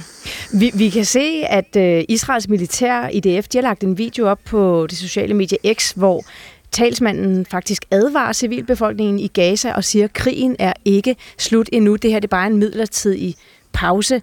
Hvad er det for et øh, signal at sende lige nu her, hvor våbenhvilen er gået i gang? Jamen det er jo det rigtige signal. Der er jo ingen grund til, at der er folk, der får falske forhåbninger, og Israels interesse i det her er stadigvæk, at der skal dø så få civile som muligt. Så derfor så skal, skal de jo også, øh, hvis man øh, stadigvæk bor inde i Gaza, så skal man jo også huske, at der er, er ting, man skal gøre, så man ikke bare skal holde op med at gøre, fordi der nu er nogle dage, hvor der ikke sker noget. Og stadigvæk, så kan der jo godt ske uheld, øh, små øh, træfninger hen over øh, de linjer, som, som adskiller øh, de stridende parter. Så, så, så man skal jo ikke holde op med at være forsigtig bare fordi, at, at der er fire dages pause, og derudover kan der jo stadigvæk være masser af, af ueksploderet ammunition og andre ting, der også gør det farligt at bevæge sig rundt. Det er stadigvæk en krigszone, så det, det giver sådan set god mening. Men det er selvfølgelig også en del af den strategiske kommunikation og propaganda, hvor Israel øh, bliver ved med at fastholde, at krigen den kommer til at fortsætte. Øh, for Israel har ikke været interesseret i den her pause, og de vil gøre alt, hvad, hvad de kan for at fastholde, at det her, det, det, det, det start, altså krigen starter igen, når de her fire dage er slut. Mm. Men, men hvad er reglerne for en sådan øh, midlertidig våbenhvile her? Altså, eller, eller nærmere, hvornår har man brudt den? Ja, men det, det er jo som altid et definitionsspørgsmål, øh, og parterne vil sandsynligvis i det, for, i det omfang, de kan se nogle fordele i at gøre det, øh, gå helt til stregen, men uden dog at kunne blive beskyldt for at have brudt våbenhvilen, fordi begge parter har en stærk interesse i, at den her udveksling, den kommer til at fungere, øh, og ingen af dem har lyst til at fremstå som den part, der får det til at bryde sammen, hvis det skulle ske. Øh, så så, så derfor så, så, så, så, så vil min forventning i hvert fald være, at den her pause kommer til at, at, at holde, fordi Hamas gerne vil have krigen til at slutte, og så skal man have det her til at fungere. Israel vil sandsynligvis gerne have flere gisler efter den her første udveksling er slut, og derfor har de også en stærk interesse i, at det kommer til at fungere. Det israelske militær, de anholdt i går direktøren for det store Al-Shifa-hospital, og Israels militær mener, at de har fundet beviser, der viser, at faciliteterne på hospitalet under hans ledelse er blevet brugt som et Hamas-kommando kommando og kontrolcenter. Og det øh, er åbenbart en anholdelse, der kommer bag på dig. Hvorfor det? Altså, altså jeg, jeg, jeg har ikke været imponeret over de beviser, som Israel har fremlagt til dato. Og med det mener jeg ikke, at Israel snyder på vægten eller noget. Men Indtil videre har Israel haft meget stor øh, meget, meget, meget, meget besvær med at overbevise omverdenen om, at de har ret i deres anklager mod Hamas. Og øh, de beviser, der er blevet fremlagt, våben og andet, det er noget, som modparten med det samme har sagt, at det er noget, Israel har plantet, det er ikke bevis for noget som helst. Og det har fået Israel til at se rigtig, rigtig dårligt ud i propagandakrigen. Så medmindre de har rigtig gode beviser, som de har større chance for at overbevise omverdenen om, så virker det lidt som et, et fodskud at gå ind af, af, af hvad det hedder, af, øh, arrestere en, en chef for et hospital, fordi de her hospitaler har været så følsomme og har været trumf, trumfkort i Hamas' propaganda propagandakrig imod Israel. Mm. Og det er jo også en af de faktorer, der gør, at den her våbenhvile er kommet i stand. Peter Viggo Jacobsen, tak for det. Selv tak. Militær analytiker ved Forsvarsakademiet. Og der er meget mere om øh, våbenhvilen på den anden side af radioavisen. Der skal vi øh, se nærmere på de her gissel- og fangeudvekslinger.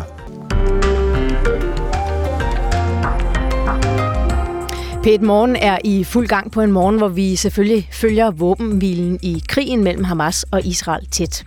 Den har indtil nu varet øh, en god times tid. Alt er forløbig, øh, lyder det, øh, gået efter planen. Den øh, kommende time ser vi på, hvad våbenhvilen betyder for nødhjælpen ind i Gaza, og også for udvekslingen af gisler og fanger, som er planlagt til at begynde øh, i eftermiddag. Herhjemme hæver en lang række kommuner priserne på vuggestuer, dagplejer og børnehaver til næste år, og det gør de for at leve op til kravene om minimumsnormeringer, der træder i kraft 1. januar. Men sådan et krav om mere pædagogisk personale, det koster jo penge, og den regning skal forældrene være med til at betale, blandt andet i øh, Skive. Vi taler med kommunens børne- og familieudvalgsformand lidt over om, om 20 minutters tid, og tager også på besøg i en af de øh, vuggestuer, det hele handler om. Vi hører igen og igen, at der er tårnhøj beskæftigelse i Danmark, men både i byggeriet, industrien og i detailhandlen, der forventer virksomhederne faldende beskæftigelse de kommende tre måneder. Men hvorfor ser virksomhederne så negativt på fremtiden, og har de grund til reel bekymring? Det spørger vi en cheføkonom om 20 minutter i 8. Velkommen indenfor til endnu en times P1 Morgen. Det er øh, fredag den 24. november i studiet Maria Hollander og Morten Runge, og den dag, er jo, øh, kan vise sig at være lidt en milepæl i konflikten mellem Hamas og øh, Israel, som den nu har set ud siden 7. oktober. Ja, det må vi sige. Hvis øh, alt går som det skal, så vil de første gisler i Hamas' varetægt være frigivet i eftermiddag omkring kl. 15 dansk tid. Der er sluppet meget lidt ud om, hvad der kommer til at ske, men vi ved, Røde Kors spiller en rolle. Godmorgen, Jens Serup. Godmorgen. Gisselforhandler er du jo, og partner i Guardian Security Risk Management og DR's sikkerhedsrådgiver. Du har rådgivet i mere end 100 gisseloverdragelser. Hvor normalt er det, at en øh, nødhjælpsorganisation organisation, som nu Røde Kors på den her måde skal agere mellemmand i en gisseloverdragelse? Det er ikke så normalt i, i gisselsager øh, per se, øh, fordi langt de fleste gisselsager er jo ikke nødvendigvis mellem to stridende parter, som, som der er tale om her.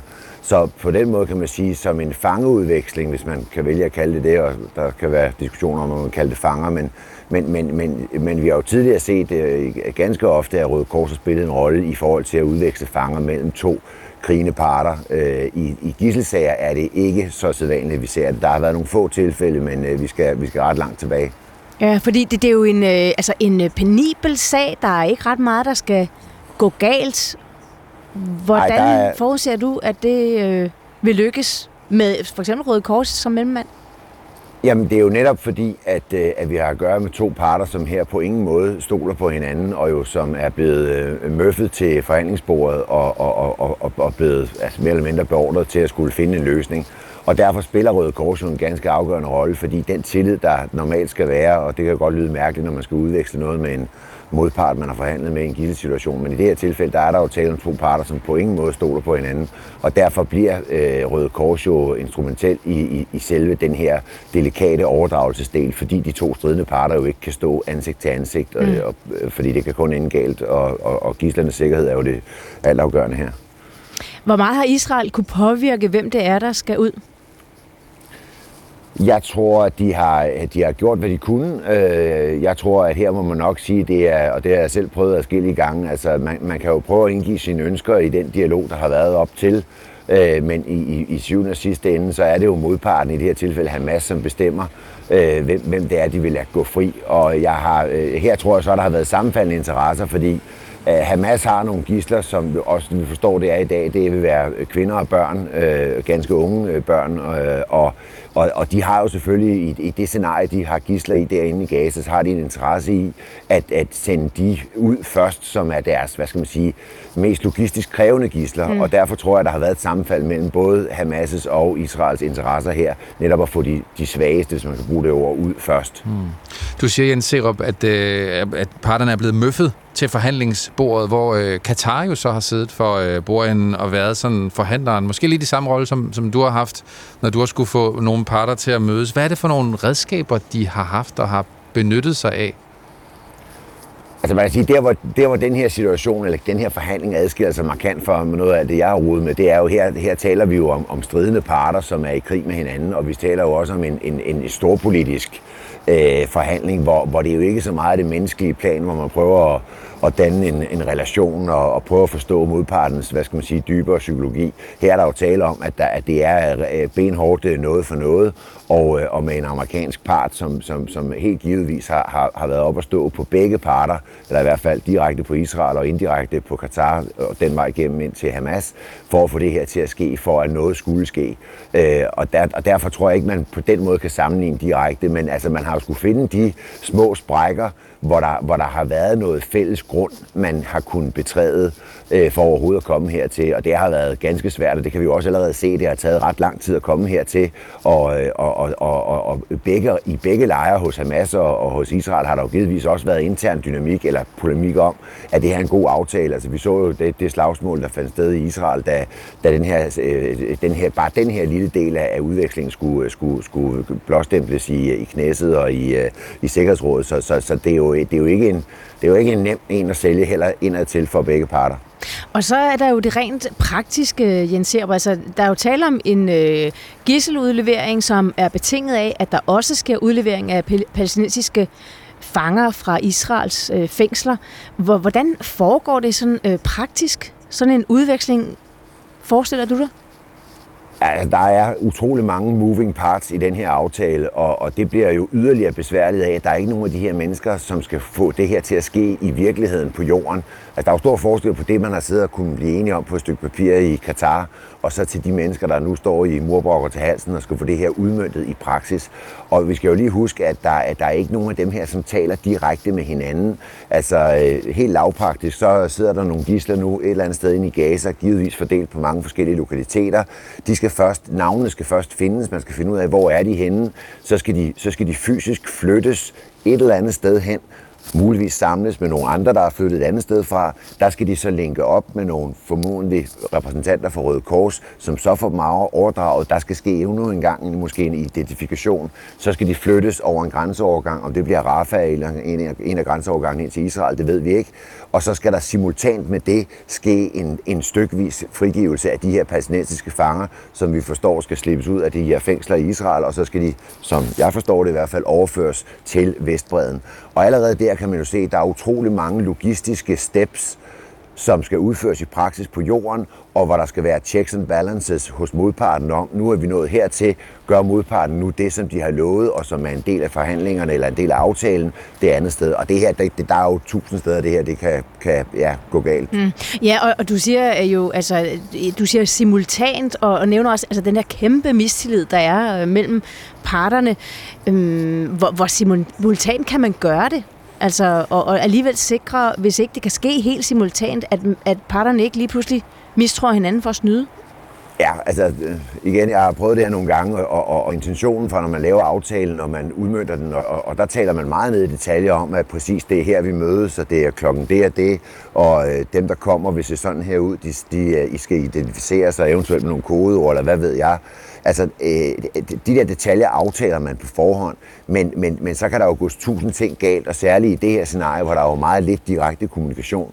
Så derfor må vi også håbe, at der for begge parter, og med den, øh, altså den politiske kapital, øh, der er investeret i det her, at der også er et lille slack for, okay, det var så ikke lige øh, ham, der stod der, eller mm. det var det navn, der øh, var stadig forkert på listen. Altså, vi må, vi må håbe inderligt, at, at man for begge parter også accepterer, at der kan være nogle nuancer i udmyndningen, som ikke, øh, som ikke er øh, snorlige, som, som det står i planen. Fordi ellers så har jeg svært ved at forestille mig, at det her, det, øh, det bare kører. Ja, der er mange moving parts, som du sagde, Jens Serup. Altså ting, mennesker, der bevæger sig, tusind ting, der kan gå galt og sådan noget. Hvis det var en aftale, du havde lavet, der skulle, der skulle, den skal ligesom træde i kraft i dag, vil du have lidt ondt i maven så? Altså jeg vil sige, at øh, dem, som har, har, har hænderne på kogepladen i den her sag, vil altid sidde og, have, og, og have total sommerfugl. Altså det er jo kulminationen på noget, som har taget rigtig lang tid.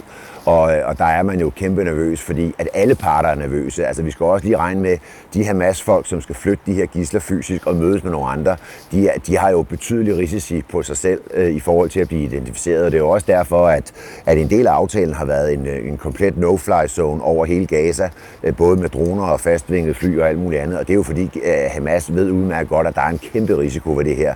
Og, og på modpartens side, altså hos israelerne, der, øh, der, der er der jo også betydelig risiko, og der kan også være altså, den fristelse, at man lige pludselig ser en mulighed, fordi man får identificeret nogen.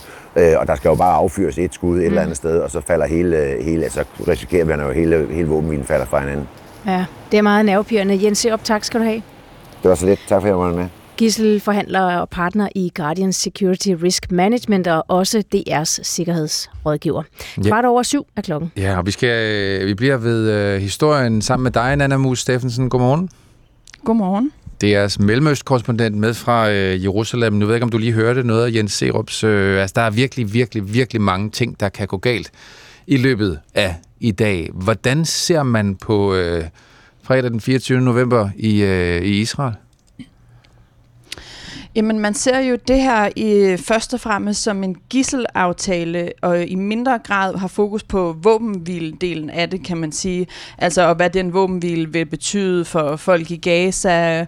Øh, det, som der er rigtig meget fokus på, det er at få gislerne hjem, at vi nu forventer, at der ifølge planen, og som Jens også siger, der er mange ting, der kan gå galt, men der skulle efter planen komme de første 13 gisler øh, tilbage til Israel øh, i dag, så, så, så, så man, øh, man holder jo vejret og ser, om det her, det, øh, om det netop lykkes eller ej, og om det så også lykkes i de kommende dage, fordi de gislerne, de kommer jo ikke ud i, i en stor gruppe, men efter planen er det, at de skal komme i nogle mindre grupper dag for dag, netop i takt med, at våbenhvilen bliver overholdt. Vi har sådan løbende i løbet af de foregående dage hørt fra forskellige øh, israeler blandt andet, som har sagt, at de var lidt bange for den her våbenhvile. Men hvad er din øh, oplevelse? Er der generel opbakning til våbenhvilen i den israelske befolkning? Altså frygten har været hos nogen, at det så betød omgruppering, der blev farlig fra Hamas' side og sådan noget? Ja, og det, øh, det er noget, som øh, man taler om, og det er især noget, om man taler, noget, man taler om i det israelske militær. Fra, altså, de siger selvfølgelig, at de bakker op om den her våbenhvile, og de vil overholde den, men jeg tror heller ikke, der er nogen, der er i tvivl om, at de mener, at den rigtige strategi øh, i deres mål altså, om at, at udslette Hamas, det er at klø på med fuld styrke. Øh, så, så, og der er også øh, grupper i regeringen, på den, altså grupper fra den yderste højrefløj, som, som mener, at det er en overgivelse til Hamas, og det vil være farligt for Israel at gå med til sådan en våbenhvile man må sige sådan mere bredt blandt folk, jeg møder, der er der netop det der fokus på, at det handler om at få gislerne hjem, og våbenhvilen, jamen det er så et, øh, et middel i det forsøg på at få de gisler hjem. Og lige op til, altså nærmest ja, helt op til våbenhvilens øh, start, der har der jo været rapporter om meget kraftige bombardementer. Hvad, hvad har det været for en nat?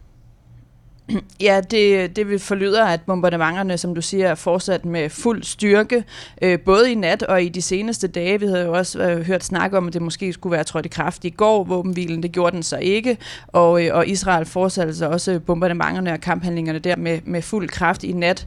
Øh, hører vi blandt andet øh, fra øh, Khan Yunis i det sydlige Gaza, at, øh, at der har været øh, bombet på, på fuld styrke, og det er jo et af de områder, hvor, hvor folk i Gaza har fået at vide, at de skal øh, flygte til. Mm. Og få minutter inden våbenhvilen så trådte i kraft, så lagde det israelske militær, militær så en video op på det sociale medie X, hvor de understreger, at krigen er ikke slut endnu, og den humanitære pause er midlertidig. Det lyder sådan her. العودة إلى الشمال ممنوع وخطير جدا مصيركم det er forbudt. Det er meget farligt at vende tilbage til den nordlige del af Gaza. Din skæbne og din families skæbne er i dine hænder. Træf det rigtige valg. Bliv i den sydlige del af Gaza eller rejs fra nord til syd. Så er du advaret, sagde Avikai Adre, der er talsperson for den israelske hærs arabiske medieafdeling. Den her øh, melding, hvordan bliver den modtaget, Nana Mus? Steffensen? Ja, der, der er flere ting øh, i den her melding. Altså for det første så understreger han jo det, som det israelske militær og sådan set også premierminister Netanyahu har sagt øh, flere gange op til, at det her, den her våbenhvile skulle træde i kraft, nemlig at krigen er ikke slut med det her fra Israels side, og at, at, at, øh, og, og vi ved jo, at man er langt fra i mål med at, øh, at bekæmpe Hamas. Og det er jo en melding, som netop taler meget, kan man sige, internt ind til, til befolkningen i Israel, til at sige til dem, som vi taler om før, der er bekymrede over sådan en våbenhvile, og som ikke vil have, at det skal blive til en permanent våbenhvile, og sige til den, jamen det her det er ikke en afslutning på krigen, vi kommer til at fortsætte. Nu gør vi det her, vi har aftalt, men så øh, fortsætter krigen. Og så er der jo en anden del af meldingen i det, som handler om, at øh, øh, folk i Gaza, indbyggerne i Gaza, øh, siger han ikke kan begynde at bevæge sig op nordpå igen. Og det er jo en, en årsag til enormt stor skuffelse og frustration, hvad jeg kan høre af rapporter øh, fra Gaza, fordi for det første, altså det jeg hører er, at folk er glade for, at der er en våbenhvile, men det er netop ikke en permanent våbenhvile. Det er nogle dage, og det er en sådan begrænset våbenhvile på den måde, at folk ikke, øh, som er flygtet fra det nordlige Gaza, ikke kan vende hjem til deres hjem, ikke kan tjekke op på deres hjem, på de familiemedlemmer, de stadigvæk må have der. Så de er jo stadigvæk i sådan et limbo, hvor de stadigvæk er internt fordrevne, og altså ikke kan forsøge at vende tilbage til øh, øh, at øh, en fredfyldt tid, hvor de kan begynde at prøve at tænke fremad. Mm. Hvorfor er det et vigtigt budskab at få sendt afsted fra Israels øh, militær? Jamen indad til er det, fordi der netop er den her, sådan, især på, den, på mm. nogle fløje, bekymring for øh, i forhold til, øh, om, om, om det så betyder, at så er vi færdige med den krig, og så var det så langt, vi kom i at bekæmpe Hamas. Det, det, det er jo vigtigt indad til for, Men udad til, for, hvorfor? for Israel sige. I forhold til Gaza, tænker du på? Ja, og det der med ikke at skulle bevæge sig fra, øh, altså man skal blive i syd, ikke bevæge sig mod nord i Gaza. Ja, det hænger sammen med, at Israel i lige siden de gik øh, ind i landkrigen, og faktisk også inden det, da de begyndte at bombardere Gaza, jo har sagt øh, til, øh, til palæstinenserne i Gaza, at de skulle søge sydpå i det, som, som, øh, som Israel siger har været nogle sikre evakueringsruter til, øh, ruter til nogle områder, som israelerne øh, siger skulle være mere sikre, må man altså høre, at der fortsat bliver bombarderet. Og så hvis folk begynder at, at vende tilbage igen, jamen så, så, så, så vil det for det første betyde, at når krigshandlingen begynder igen, så vil de skulle øh, forsøge på det her en gang til. Men, det, men Israel øh, har jo også øh, en del af den våbenhvile er, at Israel beholder sine styrker inde i Gaza. Så Israel trækker altså ikke sine soldater, sine kampvogne og alt, hvad man har af øh, øh, militært øh, øh, maskineri og udstyr inde i Gaza tilbage. Det, det, det bliver inde i Gaza, imens våbenhvilen er der, og derfor så vil man altså heller ikke have, at øh, civile øh, og begynder at trække tilbage nordpå. Mm. Nana Mus Steffensen, tak fordi du var med. Selv tak. Det er Mellemøst-korrespondent med fra Jerusalem. Klokken er 22 minutter over syv.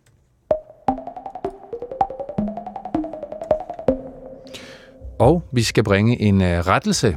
Det handler om, at øh, vi lørdag den 11. november bragte en historie om, at folketingsmedlem for Dansk Folkeparti, Mikkel Bjørn, som også er formand for Indfødsretsudvalget, har sendt en lang række kritiske spørgsmål til udlændinge- og integrationsministeren omkring konkrete ansøgere, der gerne vil have dansk indfødsret. Spørgsmålet er blevet til, efter Mikkel Bjørn blandt andet har været inde på ansøgernes Facebook-profiler.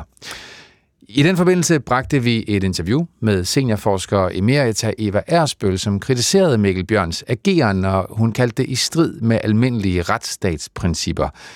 Den kritik blev en fejl ikke forelagt øh, Mikkel Bjørn, da han senere i udsendelsen medvirkede i et direkte interview, og det skal vi beklage. Således syv minutter i halv otte. Det bliver over 10 procent dyrere at sende sine børn i børnehave eller vuggestue i Skive Kommune til næste år. Øh, forældrene skal betale næsten 5.000 kroner mere om året for at have et barn i vuggestuen, og det skyldes, at der skal ansættes flere pædagoger for at leve op til kravet om minimumsnormeringer, som træder i kraft 1. januar. Ja, og forældre i Skive, de er ikke de eneste, der skal betale ekstra for at få passet deres børn. Faktisk er det ifølge kommunernes landsforening en generel tendens blandt kommuner i hele landet, at priserne hæves. Godmorgen, Peter Christensen. Godmorgen. Socialdemokratisk formand for børne- og familieudvalget i Skive Kommune. Ja, altså pædagoger koster jo penge. Sådan er det. I betaler 75 procent af de udgifter, der kommer her. Forældrene har I så valgt skal betale 25 procent, og det er det, der giver 5.000 om året. Hvorfor sender I en del af regningen videre? Jamen det gør vi jo med, det er jo en del af alt uh, børnepasning, at uh, vi giver de 75 procent og de 25 procent uh, giver uh, forældrene, eller betaler forældrene.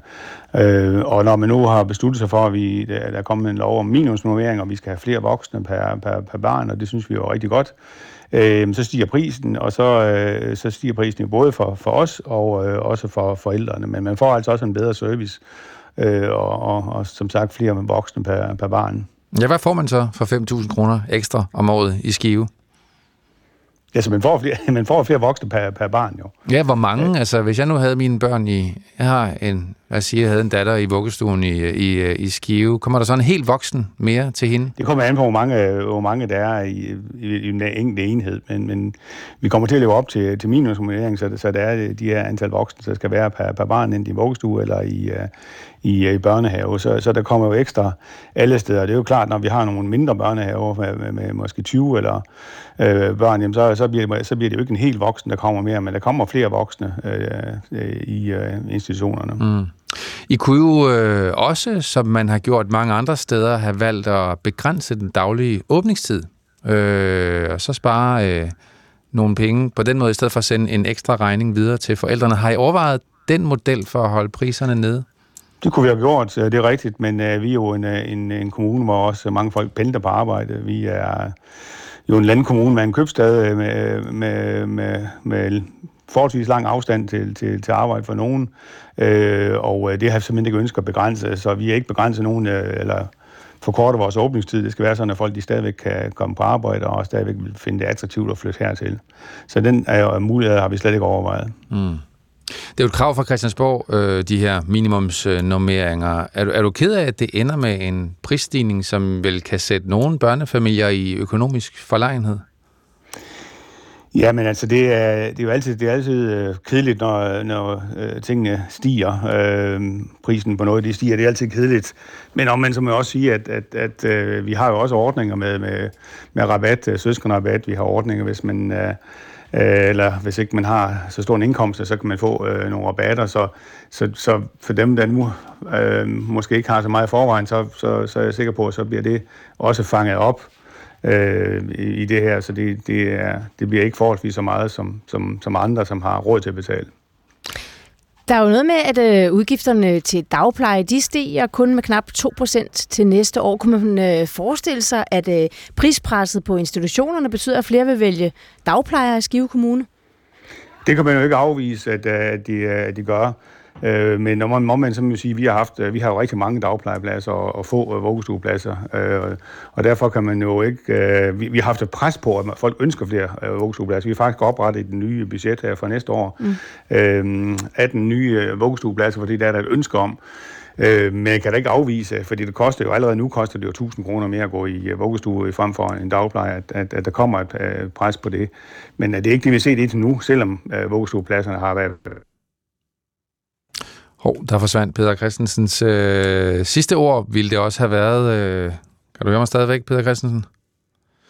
Det tror jeg ikke. Socialdemokratisk formand for børne- og familieudvalget i Skive Kommune. Og lad os så prøve at komme en tur ud til øh, et af de steder, det drejer sig om, nemlig en vuggestue, hvor forældrene snart må betale en højere pris. Peter Stefansen, du er taget i vuggestue.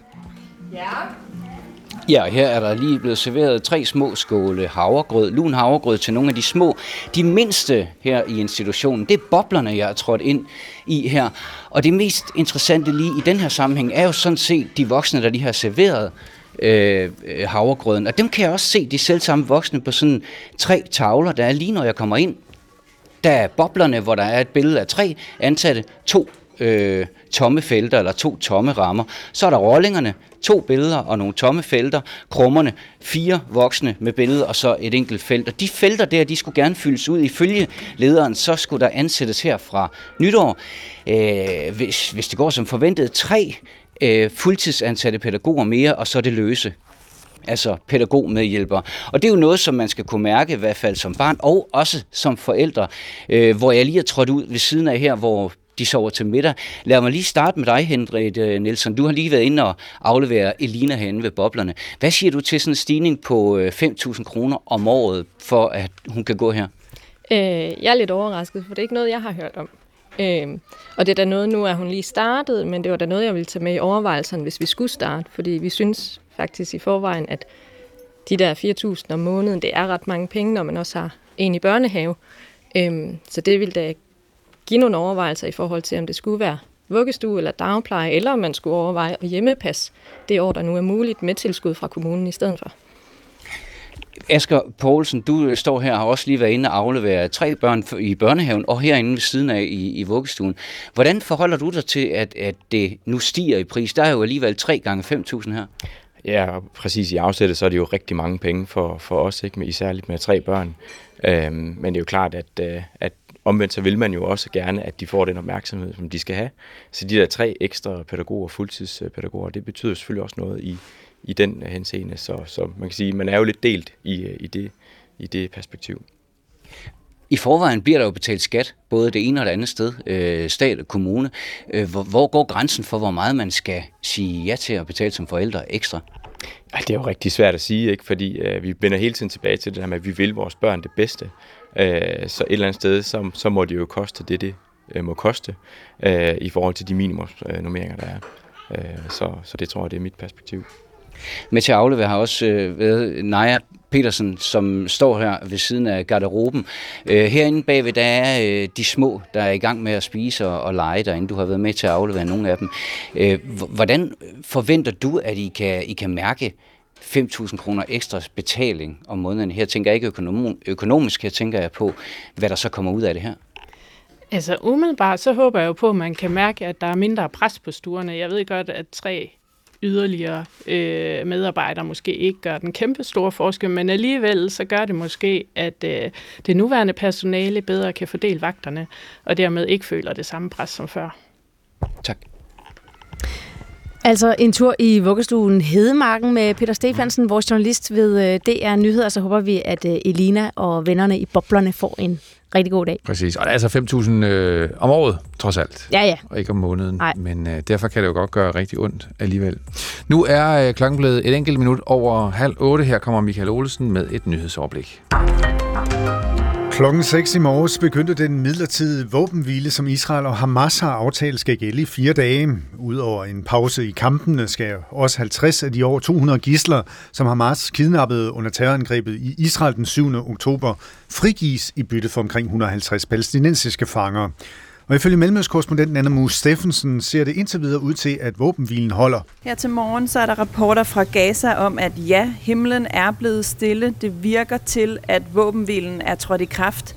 Efter 49 dages konstante bombardementer af Gaza, omkring 14.000 mennesker er blevet dræbt. Flertallet af dem er børn og kvinder, og halvanden million mennesker er blevet drevet på flugt.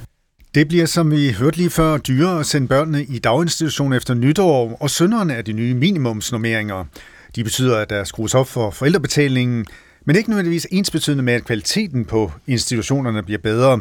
Det mener i hvert fald formand i Forældrenes Landsorganisation FOLA, Signe Nielsen. Og hun var helt klar over, at der vil komme en ekstra regning. Det har vi jo sådan set i sin tid accepteret, fordi vi øh, sagde, at når minimumsnormeringerne blev indført, så vil forældrene også skulle betale den ekstra udgift, det var faktisk at få mere personale. Problemet er jo så, at forældrene ikke oplever lige nu, at der kommer mere personale derud, fordi det egentlig nok mere er normeringer på papiret, end det er i virkeligheden. Mens nogle butikker lige nu er i gang med at klistre tilbudsmærker på varerne her på Black Friday, så vælger andre ikke at sætte priserne ned i dag. Det gælder blandt andet de 50 butikker i Solrødcenteret syd for København. De bruger i stedet Black Friday på at tænde juletræ, tilbyde hestevognskørsel og få besøg af julemanden, fortæller centerchef Susanne Kajhøj. Det er jo fordi, vi godt vil, vil gå lidt imod strømmen. Øh, vi er jo ikke et center, der har en masse øh, store kædebutikker, som kan trække læsset. Så vi har simpelthen valgt at have fokus på hygge og på samvær. Der er godt gang i nordvestenvinden her til morgen. Ja, langs den jyske vestkyst kan der komme vindstød af stormstyrke. Og ellers bliver det en fredag, som byder på sol, byer og temperaturer mellem 1 og 6 grader. Og Morten Runge og Maria Hollander, I har mere om situationen i Gaza. Den har været nogle dage undervejs, og for godt halvanden times tid siden, der begyndte så et øh, midlertidigt stop øh, i kamphandlingerne mellem Hamas og Israel. Våbenhvilen trådte i kraft klokken 6. Det betyder jo så, at vejen er banet for øh, nødhjælp, brændstof og udveksling af fanger og gisler mellem Israel og Hamas. Og lige nu holder der 200 lastbiler med nødhjælp, øh, læsset med 130.000 liter diesel øh, og venter altså på at komme ind i, øh, i Gaza. Godmorgen, Mads Frilander. Godmorgen. Du er landeschef for det palæstinensiske område for Folkekirkens Nødhjælp, og I har endnu ikke fået tilladelse til at komme ind med de her lastvogne med ny øh, nødhjælp, som selvfølgelig også har meget andet end diesel, mad og medicin. Men du har lokalt ansatte i Gaza, som holder dig opdateret om situationen. Hvordan ser det ud lige nu i Gaza? Jamen altså, situationen er... Øh Jamen altså, den er jo, er jo meget præget af de, de meget lange kamphandlinger øh, og bombardementer, øh, så den er, folk er, er øh, hårdt ramte. Øh, det har I hørt om en masse mm. om, øh, hvor mange der er døde og alle de ødelæggelser, der har været. Øh, og det har været særligt intensivt her op til selve øh, våbenhvilen, som det ofte har været. Øh, de folk, som der øh, befinder sig i det sydlige Gaza, øh, hvilket jo efterhånden er langt de fleste, de mangler øh, mad og vand og og medicin og alle øh, mulige andre ting, og de mangler ly øh, også, øh, fordi at det er begyndt at regne, og det er blevet meget øh, koldere, så der der er virkelig brug for øh, rigtig meget forskellige type hjælp, at skulle komme ind nu. Mm. Og I har jo så lokalt ansatte nødhjælpsarbejdere i, i Gaza, men de har også været nødt til at øh, flygte, ligesom lokalbefolkningen. Er der nødhjælpsarbejdere i Gaza lige nu klar til at udnytte den våbenhvile, øh, vi nu har fået? Jamen, der er jo øh, alle dem, som der, der var der før krigen startede, altså alle de øh, lokale øh, nødhjælpsarbejdere, som, som og vores for eksempel. Øh, men de er jo øh, hårdt ramt, også fordi de er jo en del af det samfund, som der er blevet, øh, har været igennem den her, de her 49 dage. Og, øh, og derfor så øh, er langt de fleste jo også blevet fordrevet, mm. inklusive vores kollegaer. Øh, ja, så de gør, den... hvad de kan, og det har de gjort, øh, men det er under meget, meget svære forhold. Men i det nordlige Gaza, tænker jeg, hvor, hvor du så for eksempel ikke har nogen ansatte tilbage mere, hvordan håndterer man så nødhjælpen? Så kører der øh, 200 lastbiler ind, men der mangler vel folk til at fordele og sørge for, at det ender de rigtige steder? Uh, jeg øh, ved ikke, hvor meget af den nødhjælp, der uh, kommer ind, der kan nå, eller har mulighed for at komme op i det nordlige Gaza. Det langt det meste bliver nok øh, fordelt øh, i det sydlige, øh, hmm. øh, hvor, øh, ja. Ja, det er så, og det er der, I er. Hvor, der har I så fire dage til at fordele det. Det er jo dyrebare timer, øh, tænker jeg. Hvordan øh, strukturerer I sådan en opgave og går til den? Jamen altså, øh, nu, nu den nødhjælp, der kommer ind nu, det er jo primært fra, fra FN og fra Røde Kors, der kommer øh, til at sende øh, hjælp ind. Øh, og, og det er sådan set fint. Det, der er den store opgave, det er at få, øh, få den hjælp, der så når komme ind, hvilket langt fra bliver nok. Det, det er helt klart, i hvert fald hvis det kun er 4 til fem dage øh, så øh, våbenhvile. Øh, men så handler det jo om at få den hjælp frem fra de, øh, fra de steder, hvor den der læser af, frem til de folk, der har brug for det. Øh, og det, øh, ja, det bliver svært, øh, men folk, øh, nødhjælpsarbejdere vil gøre, hvad de kan, øh, og gøre det så hurtigt, som de overhovedet kan. Øh, men det er en meget, meget stor udfordring under så, så kort en periode, og med alle de ødelæggelser, også af infrastruktur og mangel på brændstof osv., som der, som der, øh, som situationen, øh, som der er i situationen. Ja, og, og Mads Frilander, altså det er meget kort tid, I har til det. Der er ikke nok nødhjælp, øh, og der er mange, der har rigtig meget brug for det. Hvordan øh, sikrer man egentlig, at der ikke er, fordi desperationen er så stor, og der er så mange, der har behov for det, at der ikke er nogen, havde jeg nær sagt, der rager mere til sig, end, end, end andre får, eller hvordan sikrer man det? Jamen, det gør man blandt andet ved at, øh, at, at sikre, at det, det foregår på en ordentlig måde. Altså, øh, og det tager tid. Det tager tid simpelthen at få organiseret og få sikret, at, at øh, dem, der har de største behov, er dem, der får først, og at det sker på en måde, så folk føler, at det er retfærdigt osv. Og, og særligt når øh, vi har en situation, som er, er i den grad præget af desperation, er det en stor udfordring. Øh, øh, og derfor så er der brug for, for ro og, og, og tid til at gøre det øh, på en ordentlig måde. Og hvordan er det, Mads Frilander? Altså, hvad er retfærdigt? Hvad betyder det, når man skal dele nødhjælp ud? Jamen, det er jo, at, at det er klart, øh, der er nogle kriterier for, hvem der får, øh, at folk ikke får dobbelt, og at øh, man ikke bare øh, rager til sig, som du sagde, øh, men at, at det er gennemskueligt, hvem det er, der får først, og, og hvordan at det, det sker, øh, og at, at folk ikke bare kan få det flere gange. Mm. Øh, fordi det, der er, der, det er jo så begrænset, så det, øh, det skal jo fordeles øh, på på en måde, som folk kan se som værende retfærdig. Og hvad, og hvad er det? Altså, hvordan bliver det fordelt helt konkret? Hvem er det, der får først?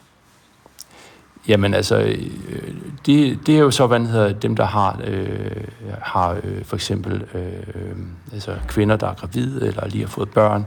Det er, øh, man sørger for, at det er øh, familie overhovedet, eller en repræsentation for familien, der får, øh, får øh, til hele familien, altså samler for hele familien. Øh, og at det ligesom bliver tjekket af, at det, øh, at det ikke er de samme personer, der kommer tilbage.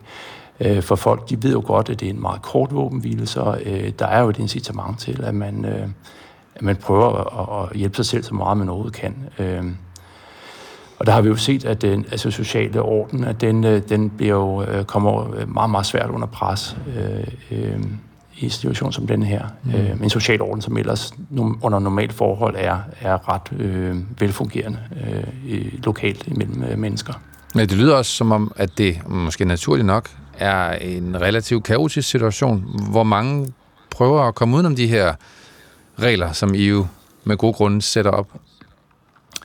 Jamen altså, det er, det vi ved, ved, det er jo, der har været nogle forskellige, øh, altså folk har brugt ind i nogle af de, øh, øh hvad hedder, øh, lager, der er øh, i for, under forskellige situationer. Øh, men men det, det, det virkeligheden handler om, det er, at man skal sørge for, at, at, der, at det er velorganiseret, og at folk de forstår, hvordan at, at, øh, at det, de ting, der er, skal, der skal deles ud, hvordan det bliver gjort. Øh, og så at der er nogle køer, og nogle, altså der er lidt orden på det. Og så fungerer det øh, som regel øh, godt. Øh, men, øh, men jo mere tidspresset man er, og jo mere, hvad kan man sige, øh, det er klart, at der er øh, meget begrænset hjælp, jo sværere er den opgave at gøre det. Mm. Bare til sidst, Mads Frilander, når du taler med dine ansatte i, øh, i Gaza, hvad, hvad, hvad tænker de om våbenhvilen og de fire dage, der kommer? Er det, er det bare en midlertidig fred, og så går det hele i gang tirsdag morgen, eller er der andre tanker og følelser i dem? Altså, de er jo så udmattede, øh, dem selv, og deres familie og de folk omkring dem, at øh, en hvilken som helst pause øh, er de jo glade for. Øh, de er øh, måske ikke sådan, så øh, fast i deres tro på, at det holder, eller at det, at det bliver ved. De håber inderligt, de håber inderligt, at der kommer så meget hjælp frem som overhovedet muligt. Øh, og, øh, og de håber, at de i hvert fald lige kan få nogle dage med ro, og hvor de har mulighed for at, at forbinde sig med, øh, med familiemedlemmer, som de er blevet afskåret fra. Tak for det, Mads Frilander. Ja, selv tak. Og heller lykke med arbejdet. Landeschef for det palæstinensiske område for Folkekirkens Nødhjælp. 19 minutter i 8. Vi tager tilbage til os selv. Danmark. Godmorgen, Lars Olsen. Oh, den skal jeg lige have fundet her. Han ligger der. Lars Olsen, godmorgen. Godmorgen. Cheføkonom i Danske Bank. Vi skal tale om humøret i danske virksomheder, øh, som daler, fordi flere industrivirksomheder forudser, at beskæftigelsen i Danmark vil falde den kommende tid. Det viser i hvert fald tal, som Danmarks Statistik har offentliggjort i går i en ny konjunkturanalyse. Og du har nærstuderet de tal, som viser, at flere brancher forventer direkte tilbagegang i beskæftigelsen vi ved jo ellers, det går godt visse steder i erhvervslivet, ikke? Altså for eksempel medicinalindustrien, Novo Nordisk udvider kraftigt. Men hvor er det så henne, at topcheferne forventer et fald i beskæftigelsen? Ja, det er jo blandt andet i al, al den industri, der så ikke er Novo Nordisk. Og det er jo et globalt fænomen, at øh, industrien er ret presset. Bilindustrien og vindmølleindustrien, rigtig mange sådan fremstillingsindustrier, øh, de er faktisk øh, i sådan en form for, for afmatning, der efterhånden har stået på i ret lang tid. De er presset af høje omkostninger og, og sådan ikke så stærk efterspørgsel, fordi vi er jo i gang med at dæmpe øh, økonomien ned. Og det, er altså, det har altså nogle konsekvenser. Øh, samtidig så har man også dele af byggeriet, for eksempel. Øh, det er et meget blandet billede, men øh, boligbyggeriet, for eksempel, det har det nok ikke alt for godt. Der er jo blevet bygget rigtig mange lejligheder i Danmark øh, de senere år, men øh, der bliver ikke sat lige så meget i gang nu, fordi øh, nu den meget høje rente og også andre omkostninger, der er steget, jamen altså, de piller jo ligesom øh, glansen af det. Men omvendt, så er der jo også brancher, øh, hvor der er stadigvæk er meget fart på. Det er store dele af servicesektoren. Restauranter, hoteller osv. Øh, har, har travlt, men måske lige knap så travlt, som de mm. har haft. Og, og der er noget med, altså, at vi skal kigge hen mod den tyske økonomi især, ikke, for at, at finde grunden til, at øh, det, optimismen er dalende herhjemme. Jo, altså når vi snakker industrien, så har det meget at gøre med Tyskland, fordi der er rigtig mange industrivirksomheder i Danmark, der ligesom er underleverandører til, til tysk industri, og ligesom er vævet ind i, i, i den globale industriproduktion. Og, og der må man bare sige, at i Tyskland har man altså nogle særlige problemer, og det er blandt andet i bilindustrien, som egentlig har stået på længe, øh, men øh, som sådan set øh, ser ud til at blive ved. Og det er jo også med til at, at, at lægge den her dæmper. Men jeg vil så også sige, at øh, når vi snakker industrien, så begynder det måske også, altså ikke lige frem at lysne, men det kunne globalt godt se ud til, at tilbagegangen måske er ved at stoppe. Men øh, så bliver jeg så alligevel lidt tvivl, fordi vi, vi altså ligesom taler om øh, brancher, der, der forventer direkte tilbagegang i beskæftigelsen. Jeg tænker straks, altså ser vi hen mod højere arbejdsløshedstal nu, hvor vi ellers har haft historisk høj beskæftigelse, eller hvad? Fordi du siger sådan lidt både på ja. den ene og på den anden side. Ja, og det er meget på den ene og den anden side situation, vi er i, og det er fordi, det er den her vending. Vi har jo haft den her enorme overophedning af økonomien i Danmark og Europa i det hele taget, den er vi i gang med at køle ned ved hjælp af rentestigninger. Og det rammer sådan skævt. Det rammer nogen, og ikke så meget andre. Og derfor bliver det det her meget på den ene side, på den anden side billede. Men summen af det hele øh, er jo, at vores arbejdsløshed faktisk har været en lille smule stigende indtil videre i år. Og det tror jeg, den kommer til at blive ved med øh, at være. Øh, samtidig med, og det er jo så det ironiske, beskæftigelsen jo faktisk også stiger, men det er jo så øh, det er nogle lidt andre ting, der er i spil der, og det tror jeg måske, øh, øh, vi har, det, det kan næppe blive ved øh, i den situation, vi er. Så ja, vi skal have lidt afmatning. Det er i og for sig det bedste, det er det, vi skal håbe på. En mild afmatning i økonomien, fordi der var for meget fart på, der var for meget inflation og alle mm. de her ting. Men øh, hvis vi bare kan nøjes med den her milde afmatning, hvor ledigheden kun stiger lidt, og aktiviteten kun falder lidt, så er det faktisk perfekt. Men uh, risikoen er selvfølgelig, at vi får noget værre, og det er jo det, der så bliver rigtig spændende her over det kommende år. Ja, så, så hvad ser du for dig? Altså, øh, kan vi håbe med god grund på det perfekte, hvor der bare kun sker en lille bitte afmatning, eller hvad er realistisk?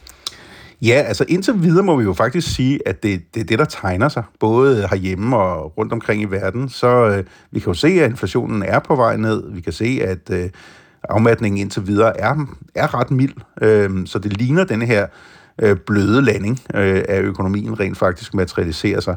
Problemet er jo selvfølgelig bare, at det er for tidligt at, kon- at konstatere, og det er det jo fordi, altså den der meget store rentestigning, vi har fået, det er den primære ting, der har dæmpet økonomien.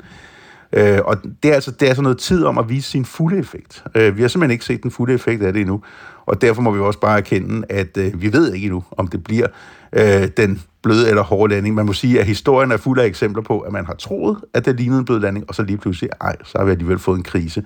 Så øh, ja, jeg tror, at den bløde landing er det mest sandsynlige, mm. men øh, jeg tror også, at vi skal være meget på vagt her øh, det kommende år. Så man kan sige, de øh, brancher, hvor der er, ligesom er lidt bekymring, og måske øh, ser ud til, at man må, må, må drosle ned, der er nogen, der bliver fyret måske lige frem, men de vil så kunne finde, øh, altså i den store samfundsmæssige perspektiv, mm-hmm. vil kunne finde job andre steder.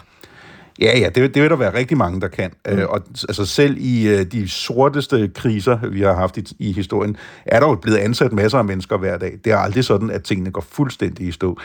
Øh, men øh, så, så ja, indtil videre, så, så tror jeg, at de fleste vil kunne, men vi må også sige, at arbejdsløsheden rent faktisk er steget. Mm. Øh, en lille smule indtil videre, men trods alt steget. Og det tror jeg altså godt, den kan komme til at stige mere. Så det, det er nok lige knap så nemt at finde et job i dag, som det har været, øh, selvom der stadigvæk er mange ledige stillinger osv. Mm. Jeg hører øh, ikke sådan rigtig ægte pessimisme, trods alt, Lasse, Lasse Olsen.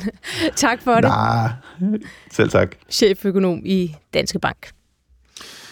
13 minutter i 8, Maria Hollænder, øh, på øh, en dag, fredag den 24. november, som er en stor dag, øh, hvis man bor i Gaza eller i Israel, eller bare følger med i konflikten mellem Israel og Hamas. Øh, Reuters, nyhedsbyrået Reuters skriver, at nu er øh, nogle af de 200 lastbiler, som øh, i lang tid har ventet med nødhjælp uden for, øh, for grænsen til det sydlige Gaza, begyndt at trille ind. Mm.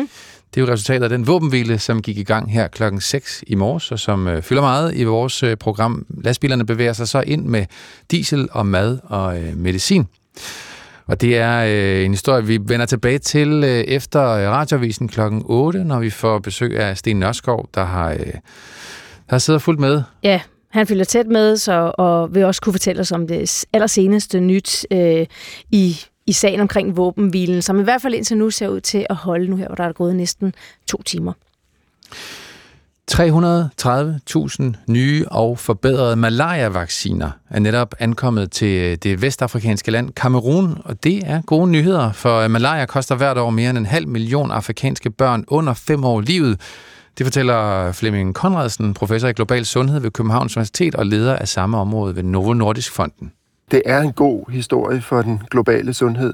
Øh, om det bliver en endnu større succes, end, end, øh, end vi nu kan se ind i, det er, om det, vi kan få produceret nok, om vi kan få dem fordelt, om folk har tillid til at modtage øh, vaccinationen. Den skal gives fire gange i barnets første to leveår. Øh, så, så der er en masse logistik, øh, en masse sundhedspersonale, en masse oplysning, der skal til, for at den her vaccine kommer til at have mm. sin fulde effekt. Ja, du siger, de fleste af børn faktisk, 4 ud af 5 malaria-dødsfald er blandt børn under 5 år, så det er deres forældre, der skal tage stilling til, om de må få den. Hvorfor er der ikke, hvad skal man sige, hvad handler den mistillid om?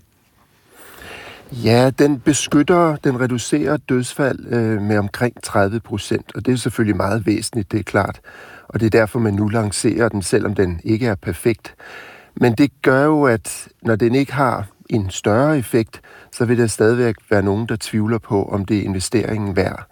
Og det er samtidig, skal vi huske på, at man er nødt til at have de normale malariakontroltiltag kørende, myggenettene, sprøjtning mod, sprøjtning mod myg, øh, behandlingssystem osv. osv. Så besparelsen for det offentlige sundhedssystem er noget mindre, fordi vaccinen kræver af er, har ikke den fulde effekt i forhold til beskyttelse. Så vi er nødt til at køre de normale operationer samtidig, og vi er mm. nødt til at kommunikere til folk. Selvom du har vaccinen, skal du stadigvæk sove under et myggenet. Og hvem betaler for den? Ja, det er et internationalt øh, Gavi, et internationalt organ, organisation, som samler penge ind for verden over, for at både have støttet udviklingen, men også udrulningen af vaccinationen. Den bliver produceret i Indien, øh, endnu ikke i tilstrækkelige mængder, men nok til, at man går ind i for eksempel Kamerun og nogle andre lande i Vestafrika. Nå, så man skal ikke som indbygger i Kamerun for eksempel, hvor de mange tusind vacciner ankommer i dag, man skal ikke betale for at, øh, at få den selv? Nej, Nej. Så, så du skal stadigvæk betale for at gå til, komme frem til en sundhedsfacilitet osv. Mm. osv. Så der er stadigvæk nogle investeringer. Mm. Men der er ikke nok til alle, vel? Nej, altså vi jo, der bliver simpelthen ikke produceret nok. Nu er der to malaria-vacciner, der er godkendte. De har nogenlunde samme effekt og nogen, nogenlunde samme bivirkningsprofil, men der er ikke nok. Så derfor så starter man selvfølgelig i nogle få lande, fordi vi er nødt til at sikre, at de fire doser, af dem har vi tilstrækkeligt til, til at fuldføre programmet. Øh, men, men der er ikke nok til at dække hele Afrika. Det er der, det først og fremmest er børn, der dør af malaria. Mm. Øh, og det er stadigvæk rigtig mange. Det er omkring 600.000 børn, der dør om året. Langt de fleste i de lande, man nu sætter ind overfor. Tror du så, Flemming Conradsen, at det kommer til at gøre en forskel, det her? Tror du, at man kan få folk til at tage den?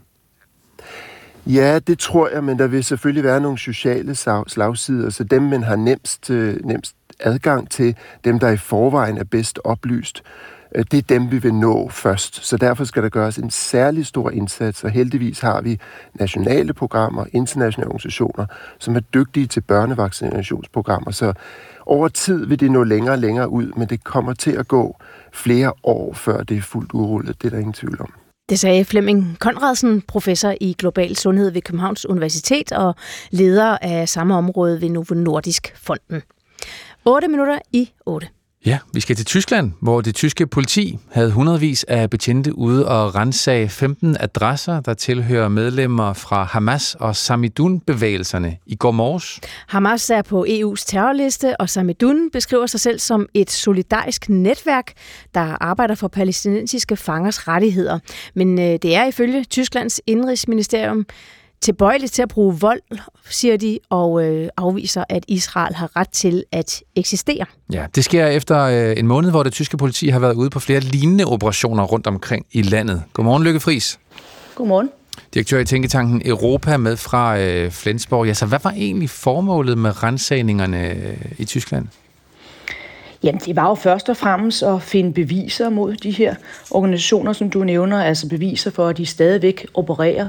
Og så især også så at, at gå efter ja, økonomien, og så også og, ja, gennemtravle den her, jo, de her organisationer, der har fortsat at operere i Tyskland. Og hvad har man så fundet ud af?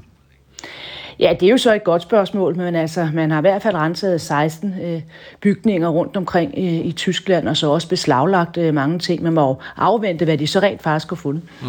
Men hvad er det, man ligesom forventer eller mistænker dem for at have været i, i gang med? Ja, det er jo lige fra så at finansiere øh, dele af Hamas-bevægelsen, men jo så også at ja, stadigvæk at gennemføre øh, forskellige demonstrationer i Tyskland, og så også ja, have et forbindelse til det mere ekstremistiske miljø. Og det lyder som nogle, øh, det er jo nogle alvorlige øh, anklager, men hvad tænker du, der er jo ikke, der er ikke nogen anholdelser endnu. Hvad, hvad, hvad siger det om sagen? Ja, de siger jo, at de stadigvæk øh, undersøger det, og der er det jo altså så de her 16 bygninger, man så har, har undersøgt øh, i dag, men det er jo ikke noget overraskende i, at man ikke det sted anholder nogen, fordi det forbud, der har været mod de organisationer, de er jo kun ganske få øh, dage gamle. Mm. Og det forbud, er der grund til, at det har ramt Hamas og Samidun, det er så, fordi man har været ude og været lidt for lang frem med, med næsen? Ja, det må du mildest talt sige. Og så er det klart, så er den 7. oktober jo så den udløsende faktor hvor det har skabt meget stor hvad skal jeg sige, omtale i Tyskland af Samadun jo så efter øh, angrebet, og det var faktisk allerede den 7. om aftenen, og så også dagen efter, delte slik ud øh, til børn i Neukölln, altså uden for Berlin, og en del af Berlin, for på den måde at vise deres øh, begejstring over det, der var sket. Mm. Og det nævnte jo så altså forskellige tyske politikere, inklusive så kansler Olaf Scholz. Og den her diskussion om at forbyde organisationen, den har jo altså kørt ja, nærmest i flere år i Tyskland, og derfor har der også været massiv kritik af, at det er først nu, at man så har vedtaget et forbud, og så faktisk også nu, at man så kommer med de her rensagelser. Mm. Nå ja, de stemmer så også kritiske stadig øh, overfor, at man ikke ligesom har, har der, er, der er jo ikke sket noget. Man har ikke ført til nogen anholdelse, man har ikke stoppet noget. Altså det, som kritikken primært går på her til morgen, det er jo, at hvorfor tog der så egentlig så så lang tid? Fordi Olaf Scholz, han sagde jo det her omkring et øh, forbud, det gjorde han jo allerede, ja, faktisk den 7 oktober, og så kom man så først med forbuddet så i starten af, af november, og så kommer så øh, de her rensagelser nu, og der er jo så flere politikere, men jo så også politiet derude og sige, hør nu her, så har de jo så haft mulighed for så at gemme øh, de forskellige øh, dokumenter, de forskellige beviser, når man så har haft så god tid til så at, at forberede sig. Det er sådan set her til morgen, i også i tyske aviser, den store kritik. Mm. Så hvad tror du kommer til at blive afgørende for, hvordan det ender jagten på at blive klogere på, hvad der er, der er sket i de her bevægelser? Ja, nu kommer det jo til at gennemtravle alle de her beviser. Jeg er sikker på, at det er ikke første øh, så rensagelser, vi kommer til at se.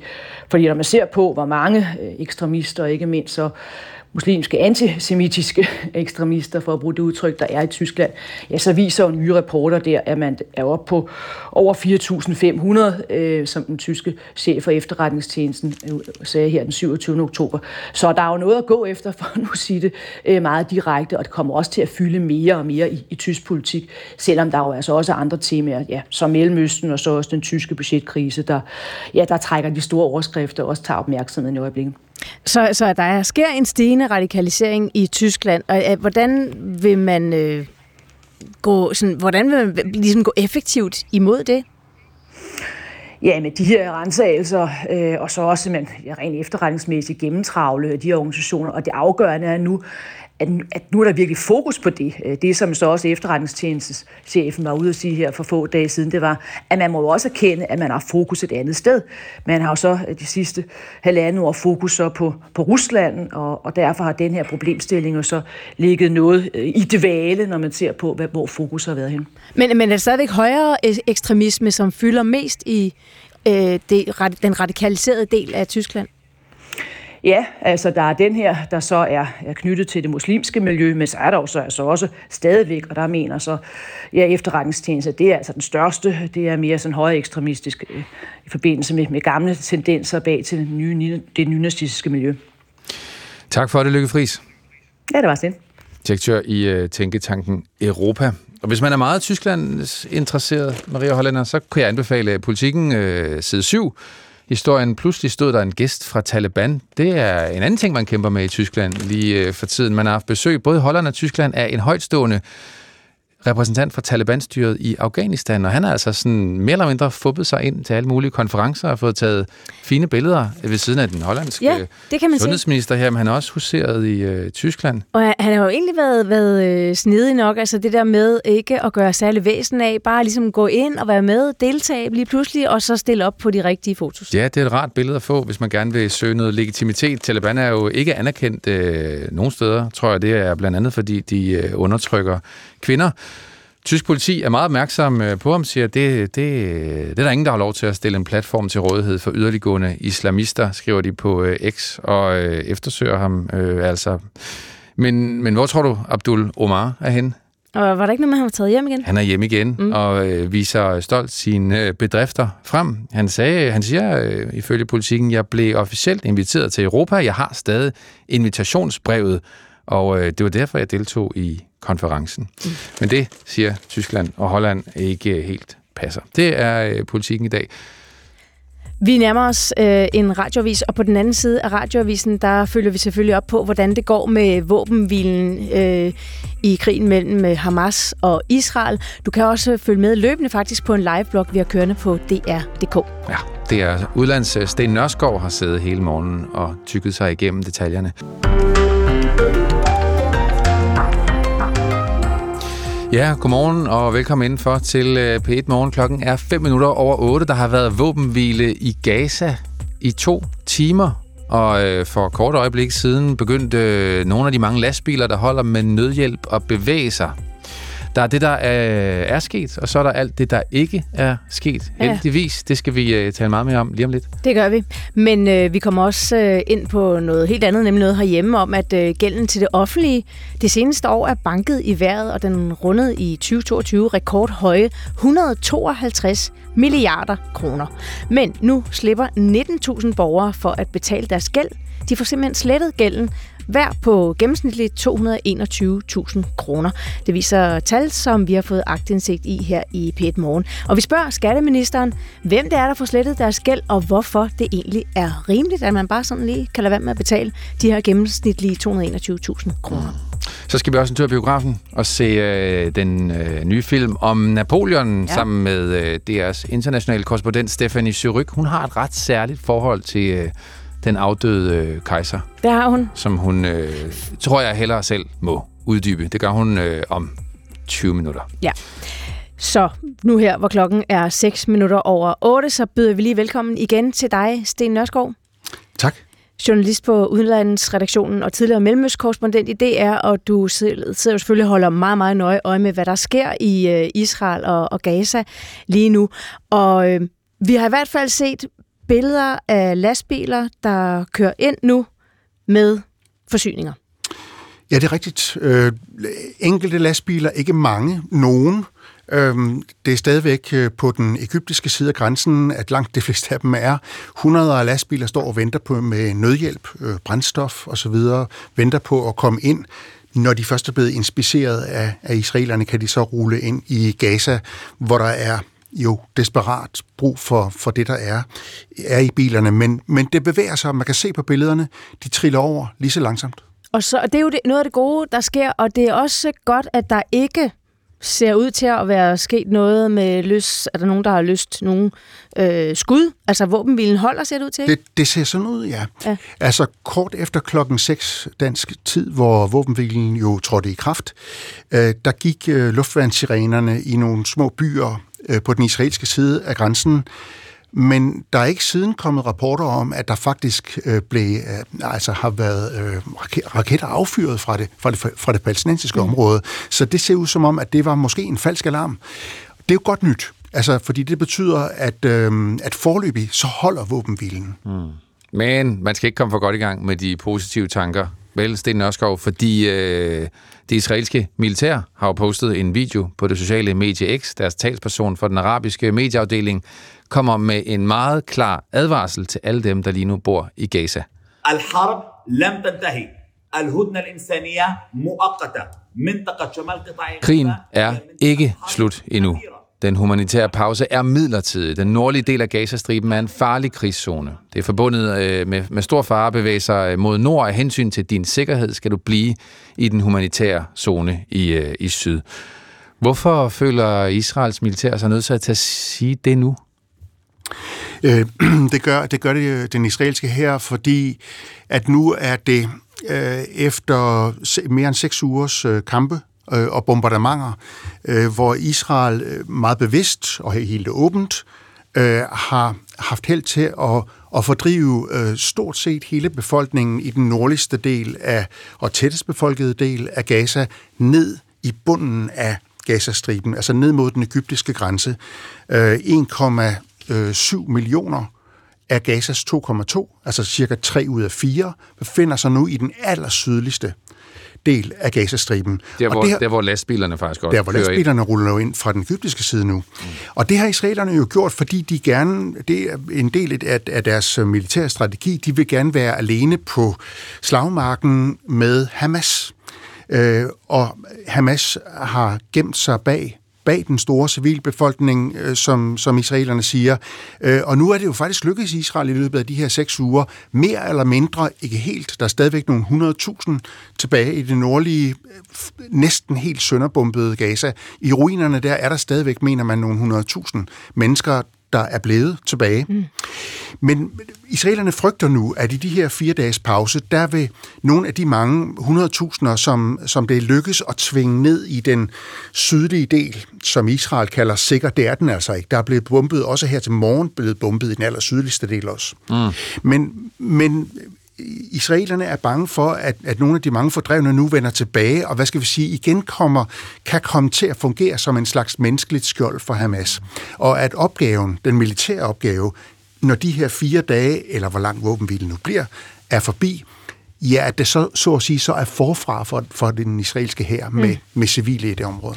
Men, men vi hører faktisk en uh, Al Jazeera journalist sige, at uh, der er mange palæstinenser i det sydlige, som uh, som simpelthen så gerne vil nordpå, faktisk for at se til øh, måske nogle af deres øh, pårørende, hvordan øh, de har det. Så de er meget utilfredse med den her melding om, at de ikke må tage nordpå. Kommer de til at blive i syd, eller trodser de den her advarsel? Det er et rigtig godt spørgsmål, og jeg, men jeg tror måske allerede i løbet af dagen i dag vil vi få svar på det. Øh, fordi der er ingen tvivl om, at der er mange mennesker, der gerne vil tilbage, når nu når nu forhåbentlig øh, bombardementerne er hørt op, og, og det er blevet mere sikkert at bevæge sig på vejene, så er der uden tvivl mange mennesker, der vil, der vil i hvert fald vil overveje at tage nordpå igen, for at se, om deres hus står endnu, for at se, om de familiemedlemmer, som er blevet tilbage, og hvordan de har det, om de overhovedet er i live, Øh, den mulighed er der jo i hvert fald i teorien. Det, som bliver spændende at se, det er, om, om, øh, om folk på den måde sætter sig i bevægelse, sådan som den israelske her har advaret imod. Ja, fordi hvad kan Israel gøre, hvis de gør det? Hvis de bevæger sig? Ja, det er et godt spørgsmål, fordi den israelske her har, øh, det gjorde den allerede efter nogle få uger, har skåret Gazastriben over i to. Sådan cirka en tredjedel nede i striben, altså fra nord, har Israel skåret, skåret den over. Når jeg siger skåret den over, så mener jeg, der er står tusinder af israelske soldater øh, fra, den, fra grænsehegnet muren til Israel, og så hele vejen på tværs over striben ud til Middelhavet. Der står de lige syd for Gaza by, i udkanten af byen der. Og så har de altså, hvad kan jeg sige, kamppladsen derfra så op til den nordlige grænse. Men der står de jo nu, og det er jo ikke sådan, at den her våbenhvile har betydet, at Israel har trukket sig ud af Gaza. De israelske styrker står inde i Gaza, inde i ruinerne. Kampvognene står i gaderne. Øh, de er ikke trukket ud. Øh, så hvad sker der, hvis tusinder, måske 10.000 af palæstinensere ønsker, som er blevet fordrevet til den sydlige del, øh, ned mod grænsen til Ægypten, nu forsøger at bruge den her pause i kamphandlingerne til at vende tilbage til deres ja, hvad der måske er resterne af mm. deres hjem i den nordlige. Hvad gør de israeler, der står imellem dem så? Ja, fordi kan det sætte våbenhvilen på spil? Jeg ved det ikke. Altså, det, det er jo et godt spørgsmål. Altså, vil, vil israelerne forhindre folk i, og, og nu har de gjort sig så stor anstrengelse, kan man sige. De har bumpet, de har, de har truet, øh, de har øh, tilskyndet folk, øh, som de gør igen her til morgen, til at søge sydpå. Vil de bare lade dem passere de israelske stillinger syd for Gaza by? Eller vil de tværtimod forsøge at, at, at forhindre folk? Og hvordan vil de gøre det i givet fald? altså med våben. Fordi så har vi måske et brud på våbenhvilen. Mm.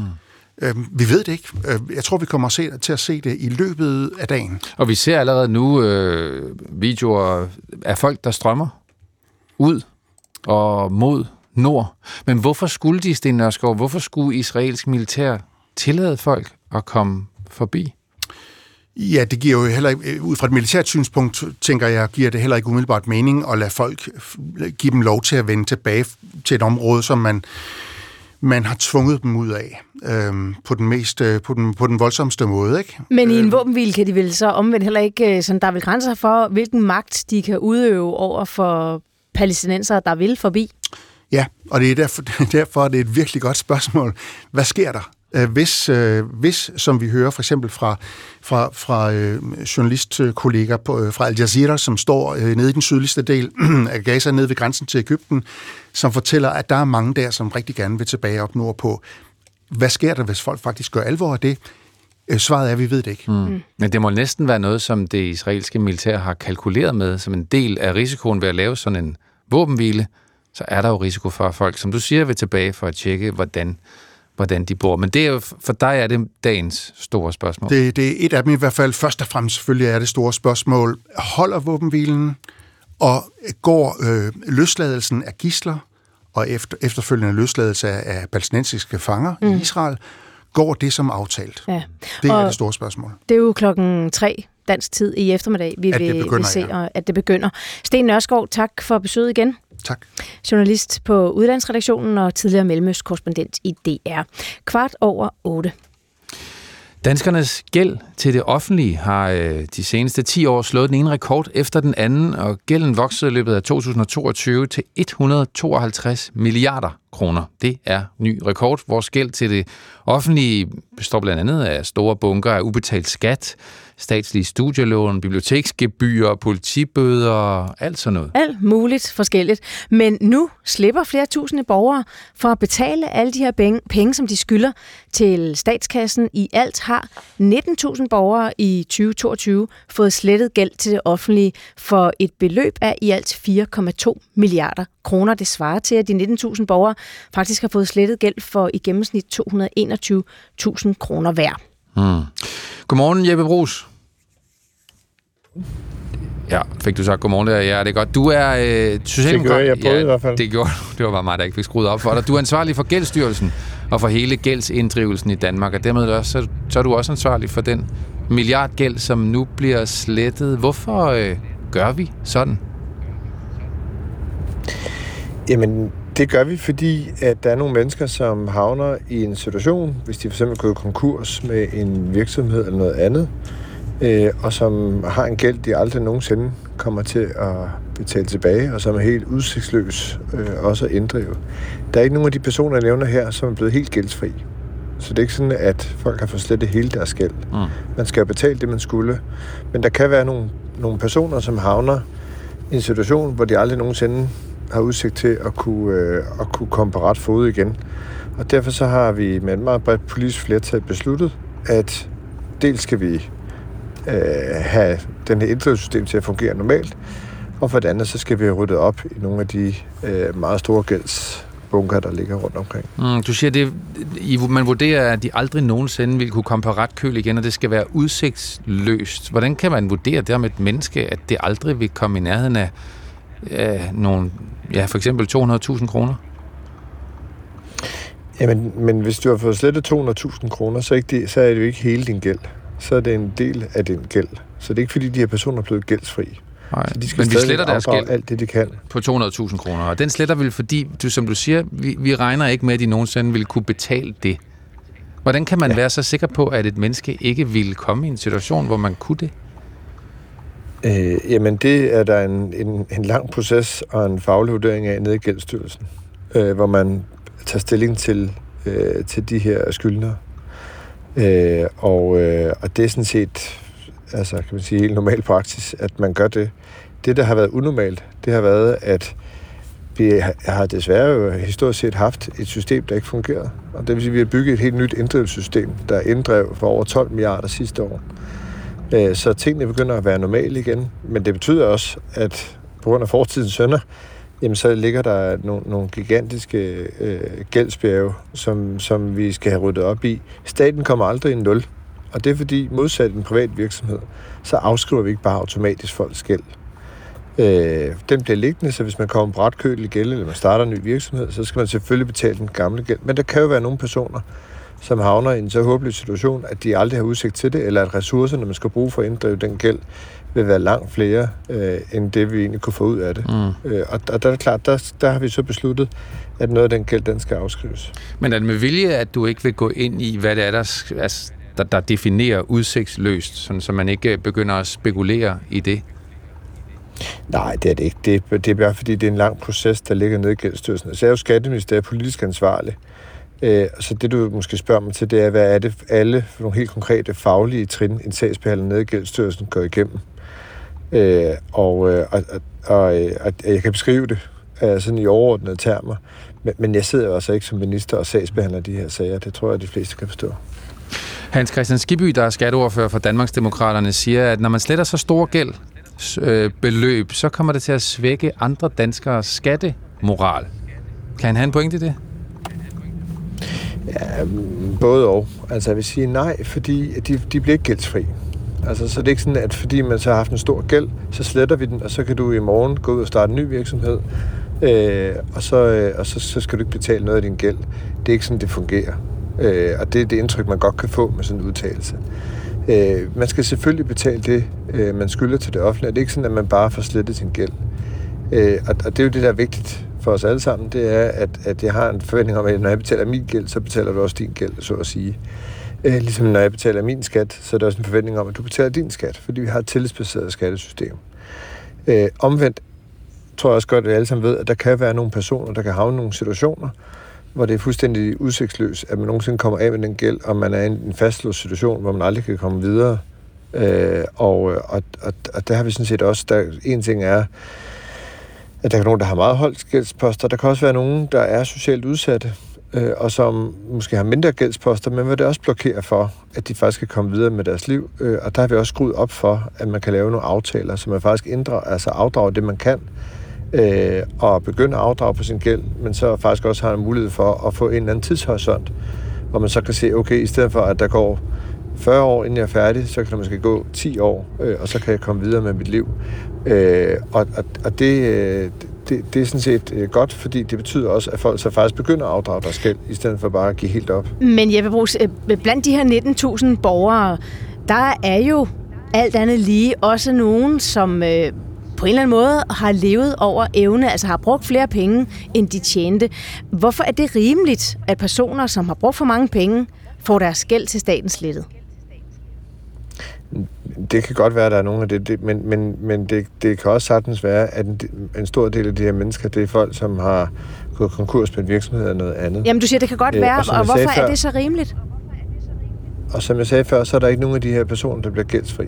Og det synes jeg er lidt en vigtig pointe. Øh, fordi det er ikke sådan, at man bare får slettet øh, hele sin gæld på 200.000 i morgen, øh, og så, så er man fri for at afdrage noget som helst. Altså, man, man, skal, mm. man skal afdrage alt det, man kan, øh, og det er jo det, der bliver lagt en plan for også. Men stadigvæk øh, synes jeg ikke, at Brugs, Brugs, du helt svare på, altså hvorfor er det, er det rimeligt, at man får slettet noget af sin gæld i nogle tilfælde simpelthen, øh, fordi man måske har levet over evne, ikke har forstået at styre sin økonomi godt nok? Hvorfor er det rimeligt?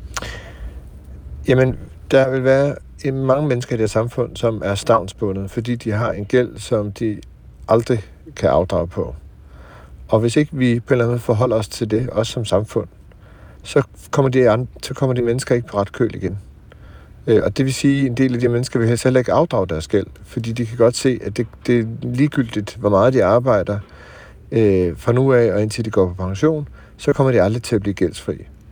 Øh, og, øh, og, og det kan vi selvfølgelig godt fastholde. Men, men hvis vi også har en ambition om, at mennesker sådan set skal have en udsigt til at kunne komme på ret køl igen, selvom man har truffet nogle forkerte beslutninger, eller hvis man har levet over evne, øh, jamen så, så, øh, så laver, laver man en plan for det. Øh, og det vil sige, som jeg sagde før, det er ikke fordi, de her personer bliver gældsfri, øh, så, så man skal afdrage på sin gæld, øh, men man skal også mm. på et eller andet tidspunkt have en udsigt til at kunne komme videre. Bare lige til sidst, Jeppe Brugs, kunne man have øh, lavet noget samfundstjeneste i stedet for? Altså når man går på restauranter og ikke øh, har penge til at betale, så ryger man i opvasken, siger man. Kunne man have sendt skyldnere et sted hen og arbejdet gælden af? Ja, så, så er det nogle helt andre myndigheder, man skal have fat i. Altså, det er ikke sådan skattemyndigheden, der sidder og uddeler samfundstjeneste til folk. Øh, man gør faktisk en her indsats, og vi har haft en politisk vilje også til, særligt dem, der faktisk er socialt udsatte, og som lever med meget, meget små indtægter, og gøre noget ekstra for, at hvis man er havnet i en situation, hvor man, fordi man ikke kan kunne overskue det, er, er havnet i en meget, meget ond gældsspiral, at man så kan få overblik over sin gæld, at man kan få vejledning omkring det, at man kan få lagt en plan, der gør, at man stadigvæk skal afdrage, men man også kan se, at der faktisk er et tidspunkt, hvor man kan komme videre med sit liv.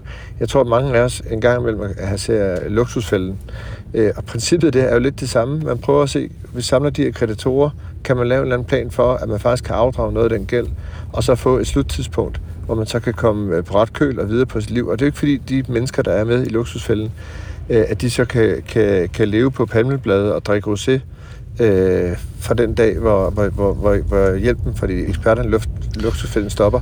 De skal faktisk leve et ret øh, sparsomt liv i en del år for at komme videre. Øh, og, men omvendt, så har de et udsigt til faktisk at komme på ret køl. Øh, og, og ikke selvom man ikke kan lave den en til en sammenligning, så er princippet her lidt mm. det samme. Og det er det, der er motivationen i at gøre, som I gør. Tak for øh, forklaringen, Jeppe Brugs. Det var så lidt. Godmorgen. Lige måde, Jeppe Brugs, altså socialdemokratisk øh, skatteminister. Ja. Så er klokken 5 minutter i halv ni.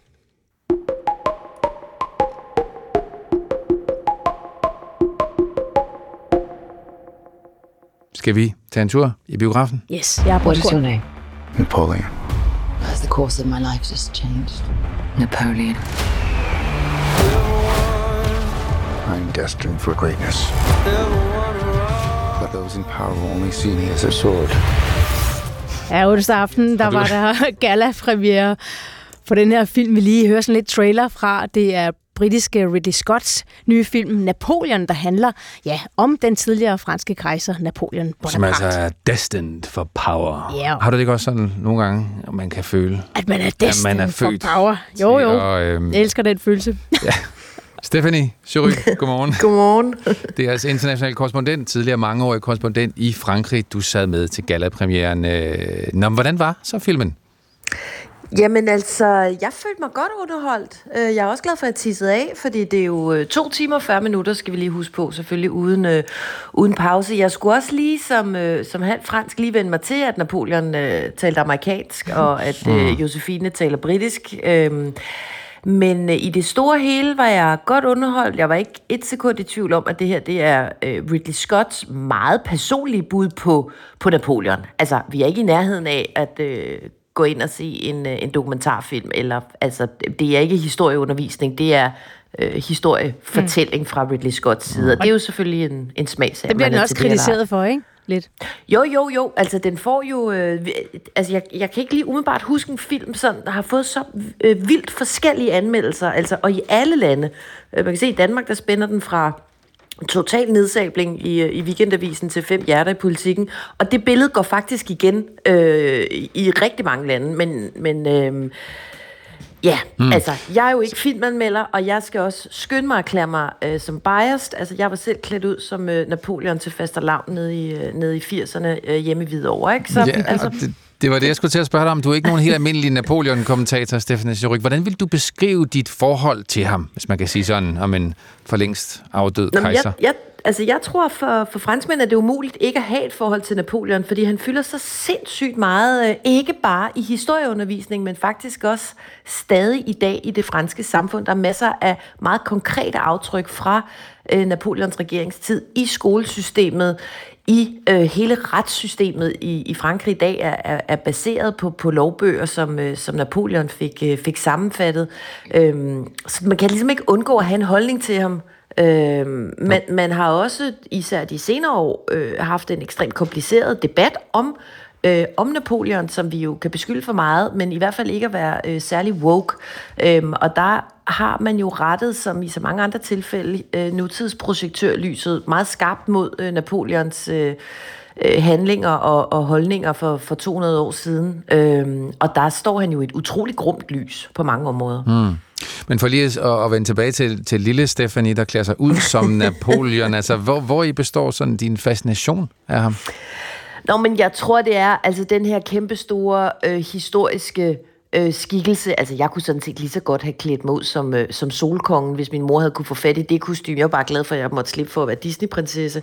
Men, men, men er der også noget, tror jeg, øh, almen dragende i historien om en øh, relativt almindelig, altså øh, korsikansk fyr fra en ikke øh, velhavende familie, øh, med kæmpe ambitioner og et godt hoved, øh, som ligesom kravler op gennem det franske samfund, altså helt op til den dag, hvor han øh, altså ydmyger det katol- den katolske kirkes overhoved ved at rive kronen ud af hænderne på paven midt i Notre Dame-kirken og sætte den på sit eget hoved og krone sig selv til kejser af Frankrig.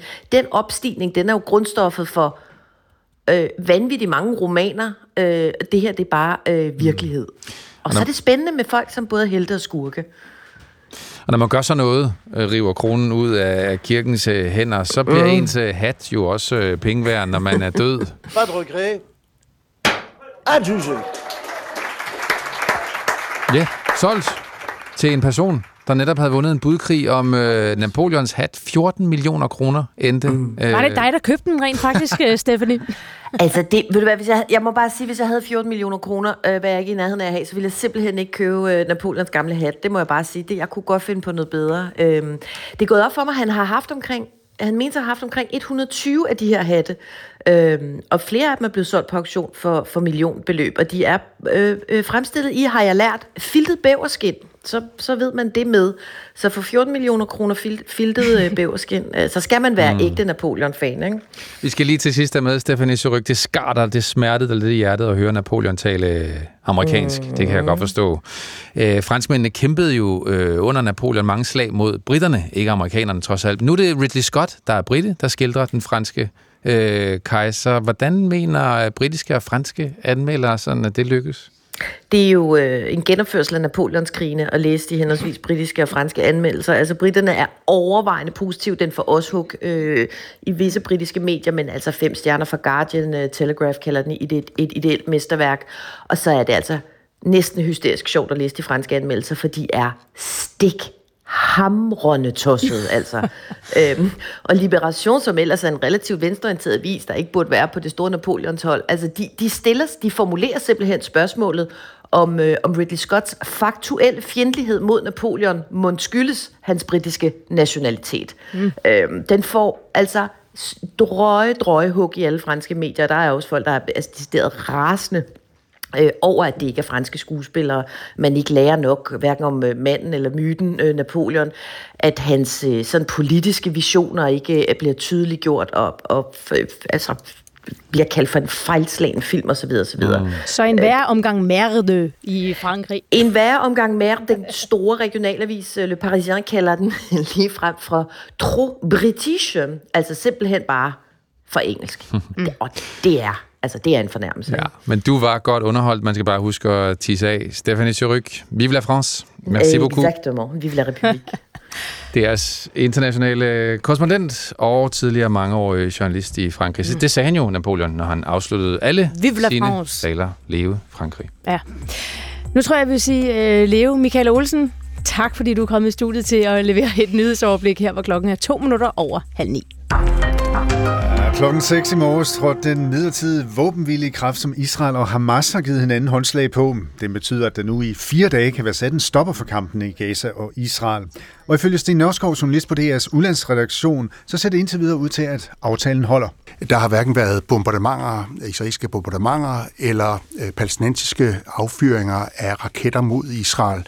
Og aftalen om våbenhvile betyder også, at 200 lastbiler om dagen med nødhjælp og brændstof kan komme ind i Gaza. Også på den front er der gode nyheder. Der er enkelte lastbiler, som har krydset grænsen fra Ægypten og ind i Gaza med, med brændstof og med nødhjælp. Det er stadigvæk kun nogle få. Man kan se, stadigvæk se kilometerlange køer af lastbiler på den egyptiske side, som venter på at, at komme ind. Mange steder bliver det dyrere at sende børn i daginstitution næste år, når aftalen om minimumsnormeringer træder i kraft. Aftalen betyder nemlig, at en lang række kommuner skruer op for forældrebetalingen, Og det er helt okay, mener Mette Andersen, der er mor og formand for forældrebestyrelsen i Lærkereden i Skive. Et eller andet sted, så forventer jeg jo lidt, at man også deler regningen. Altså, øh, hvis det er så, at man gerne vil have det lidt bedre i vuggestuerne øh, med flere personale, så skal man jo sådan set også være med til lidt at betale, for ellers så går det ud over nogle af de andre tilbud, der er i kommunen. I kommuner som Skive, Viborg og Morsø skal forældre næste år betale ca. 5.000 kroner mere for en plads i vuggestuen. De islandske myndigheder har nedskaleret risikoen for et vulkanudbrud i byen Grindavik. Over 3.000 indbyggere har været evakueret siden natten til den 11. november, fordi der var overhængende fare for et udbrud.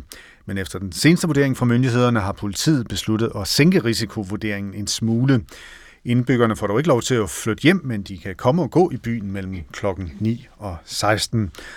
Og vejret herhjemme, det bliver en Hæsblæsende omgang i dag. DMI har udsendt varsel om vindstød og stormstyrke langs den jyske vestkyst.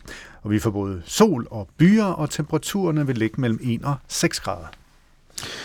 Og så tilbage til historien om øh, våbenhvilen i Gaza, som jo har varet to og en halv time nu, og alt er, så vidt vi kan se, gået efter planen øh, for kort øjeblik, et kort øjeblik siden begyndte øh, den lange konvoj øh, af lastbiler, der holder i Ægypten syd for Gaza, og sætte sig så småt i bevægelse. Mm. Ja, så der sker øh, nogle af de rigtige ting, i hvert fald ser det ud til i, i våbenhvilen.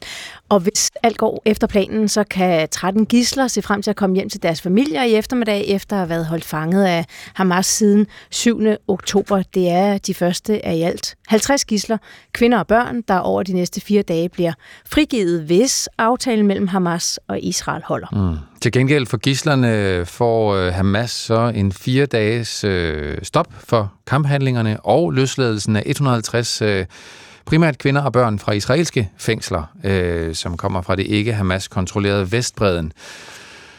Der er sluppet meget lidt ud om, i virkeligheden, om hvad der kommer til at ske, øh, når gislerne skal frigives. Mm. Øh, men vi ved, at Røde Kors spiller en rolle, og så ved vi også, at rigtig mange ting kan gå galt. Ja, det er ikke øh, normalt, det der med, at øh, en nødhjælpsorganisation spiller sådan en rolle i gisselsager, fortæller Jens Serup, han er gisselforhandler og partner i Guardian Security Risk Management, og det er sikkerhedsrådgiver, så har han rådgivet i mere end 100 gisseloverdragelser.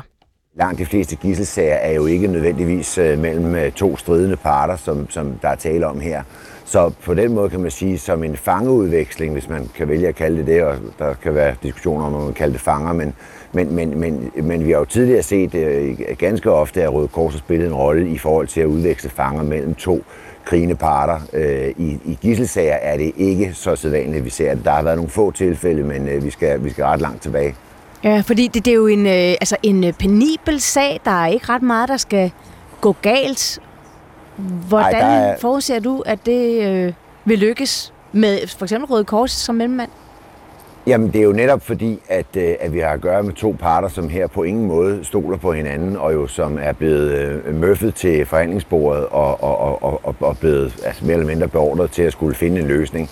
Og derfor spiller Røde Kors jo en ganske afgørende rolle, fordi den tillid, der normalt skal være, og det kan godt lyde mærkeligt, når man skal udveksle noget med en modpart, man har forhandlet med i en gildesituation, men i det her tilfælde, der er der jo tale om to parter, som på ingen måde stoler på hinanden, og derfor bliver øh, Røde Kors jo instrumentel i, i, i selve den her delikate overdragelsesdel, fordi de to stridende parter jo ikke kan stå ansigt til ansigt, mm. og, og, øh, fordi det kan kun ende galt, og, og, og gislernes sikkerhed er jo det altafgørende her. Hvor meget har Israel kunne påvirke, hvem det er, der skal ud? Jeg tror, at de har, at de har gjort, hvad de kunne. Øh, jeg tror, at her må man nok sige, det er, og det har jeg selv prøvet at skille i gange, altså man, man kan jo prøve at indgive sine ønsker i den dialog, der har været op til, øh, men i, i, i syvende og sidste ende, så er det jo modparten, i det her tilfælde Hamas, som bestemmer, øh, hvem, hvem det er, de vil lade gå fri. Og jeg har, her tror jeg så, der har været sammenfaldende interesser, fordi Hamas har nogle gisler, som også, vi forstår det er i dag, det vil være kvinder og børn, øh, ganske unge børn, øh, og og, og de har jo selvfølgelig, i, i det scenarie, de har gisler i derinde i Gaza, så har de en interesse i at, at sende de ud først, som er deres, hvad skal man sige, mest logistisk krævende gisler. Mm. Og derfor tror jeg, der har været et sammenfald mellem både Hamas' og Israels interesser her, netop at få de, de svageste, hvis man kan bruge det ord, ud først. Mm. Du siger, Jens Serup, at, øh, at parterne er blevet møffet til forhandlingsbordet, hvor øh, Katar jo så har siddet for øh, bordenden og været sådan forhandleren. Måske lidt i samme rolle, som, som du har haft, når du har skulle få nogle parter til at mødes. Hvad er det for nogle redskaber, de har haft og har benyttet sig af? Altså man kan sige, der hvor, der hvor den her situation, eller den her forhandling adskiller sig markant fra noget af det, jeg har rodet med, det er jo her, her taler vi jo om, om stridende parter, som er i krig med hinanden, og vi taler jo også om en, en, en storpolitisk øh, Øh, forhandling, hvor, hvor det jo ikke så meget det menneskelige plan, hvor man prøver at, at danne en, en relation og, og prøve at forstå modpartens, hvad skal man sige, dybere psykologi. Her er der jo tale om, at, der, at det er øh, benhårdt noget for noget, og, øh, og med en amerikansk part, som, som, som helt givetvis har, har, har været op at stå på begge parter, eller i hvert fald direkte på Israel og indirekte på Katar, og den vej igennem ind til Hamas, for at få det her til at ske, for at noget skulle ske. Øh, og, der, og derfor tror jeg ikke, man på den måde kan sammenligne direkte, men altså, man har jo skulle finde de små sprækker, hvor der, hvor der har været noget fælles grund, man har kunnet betræde øh, for overhovedet at komme hertil. Og det har været ganske svært, og det kan vi jo også allerede se, det har taget ret lang tid at komme hertil. Og, øh, og, og, og, og begge, i begge lejre hos Hamas og, og hos Israel har der jo givetvis også været intern dynamik eller polemik om, at det her er en god aftale. Altså vi så jo det, det slagsmål, der fandt sted i Israel, da, da den, her, øh, den her, bare den her lille del af udvekslingen skulle, øh, skulle, skulle blåstemples i, i knæsset og i, øh, i Sikkerhedsrådet. Så, så, så det, er jo, det, er jo ikke en, det er jo ikke en nem en at sælge heller indad til for begge parter. Og så er der jo det rent praktiske, Jens Herber. Altså, der er jo tale om en øh, gisseludlevering, som er betinget af, at der også sker udlevering af palæstinensiske fanger fra Israels øh, fængsler. Hvordan foregår det sådan øh, praktisk, sådan en udveksling? Forestiller du dig? Altså, der er utrolig mange moving parts i den her aftale, og, og det bliver jo yderligere besværligt af, at der er ikke nogen af de her mennesker, som skal få det her til at ske i virkeligheden på jorden. Altså, der er jo stor forskel på det, man har siddet og kunne blive enige om på et stykke papir i Katar, og så til de mennesker, der nu står i murbrokker til halsen og skal få det her udmyndtet i praksis. Og vi skal jo lige huske, at der, at der er ikke nogen af dem her, som taler direkte med hinanden. Altså øh, helt lavpraktisk, så sidder der nogle gisler nu et eller andet sted inde i Gaza, givetvis fordelt på mange forskellige lokaliteter. De skal først, navnene skal først findes, man skal finde ud af, hvor er de henne. Så skal de, så skal de fysisk flyttes et eller andet sted hen, muligvis samles med nogle andre, der er flyttet et andet sted fra. Der skal de så linke op med nogle formodentlig repræsentanter for Røde Kors, som så får dem overdraget. Der skal ske endnu en gang måske en identifikation. Så skal de flyttes over en grænseovergang, om det bliver Rafah eller en af grænseovergangen ind til Israel, det ved vi ikke. Og så skal der simultant med det ske en, en stykvis frigivelse af de her palæstinensiske fanger, som vi forstår skal slippes ud af de her fængsler i Israel, og så skal de, som jeg forstår det i hvert fald, overføres til Vestbreden. Og allerede der kan man jo se, at der er utrolig mange logistiske steps, som skal udføres i praksis på jorden, og hvor der skal være checks and balances hos modparten om, nu er vi nået hertil, gør modparten nu det, som de har lovet, og som er en del af forhandlingerne eller en del af aftalen, det andet sted. Og det her, det, der er jo tusind steder, det her, det kan, kan ja, gå galt. Mm. Ja, og, og du siger øh, jo, altså, øh, du siger simultant, og, og nævner også altså, den her kæmpe mistillid, der er øh, mellem parterne. Øhm, hvor, hvor simultant kan man gøre det? Altså, og, og alligevel sikre, hvis ikke det kan ske helt simultant, at, at parterne ikke lige pludselig mistror hinanden for at snyde? Ja, altså øh, igen, jeg har prøvet det her nogle gange, og, og, og intentionen for, når man laver aftalen, og man udmønter den, og, og der taler man meget ned i detaljer om, at præcis det er her, vi mødes, og det er klokken det og det, og øh, dem, der kommer, hvis det sådan her ud, de, de, øh, I skal identificere sig eventuelt med nogle kodeord, eller hvad ved jeg. Altså, øh, de der detaljer aftaler man på forhånd, men, men, men så kan der jo gå tusind ting galt, og særligt i det her scenarie, hvor der er jo meget lidt direkte kommunikation.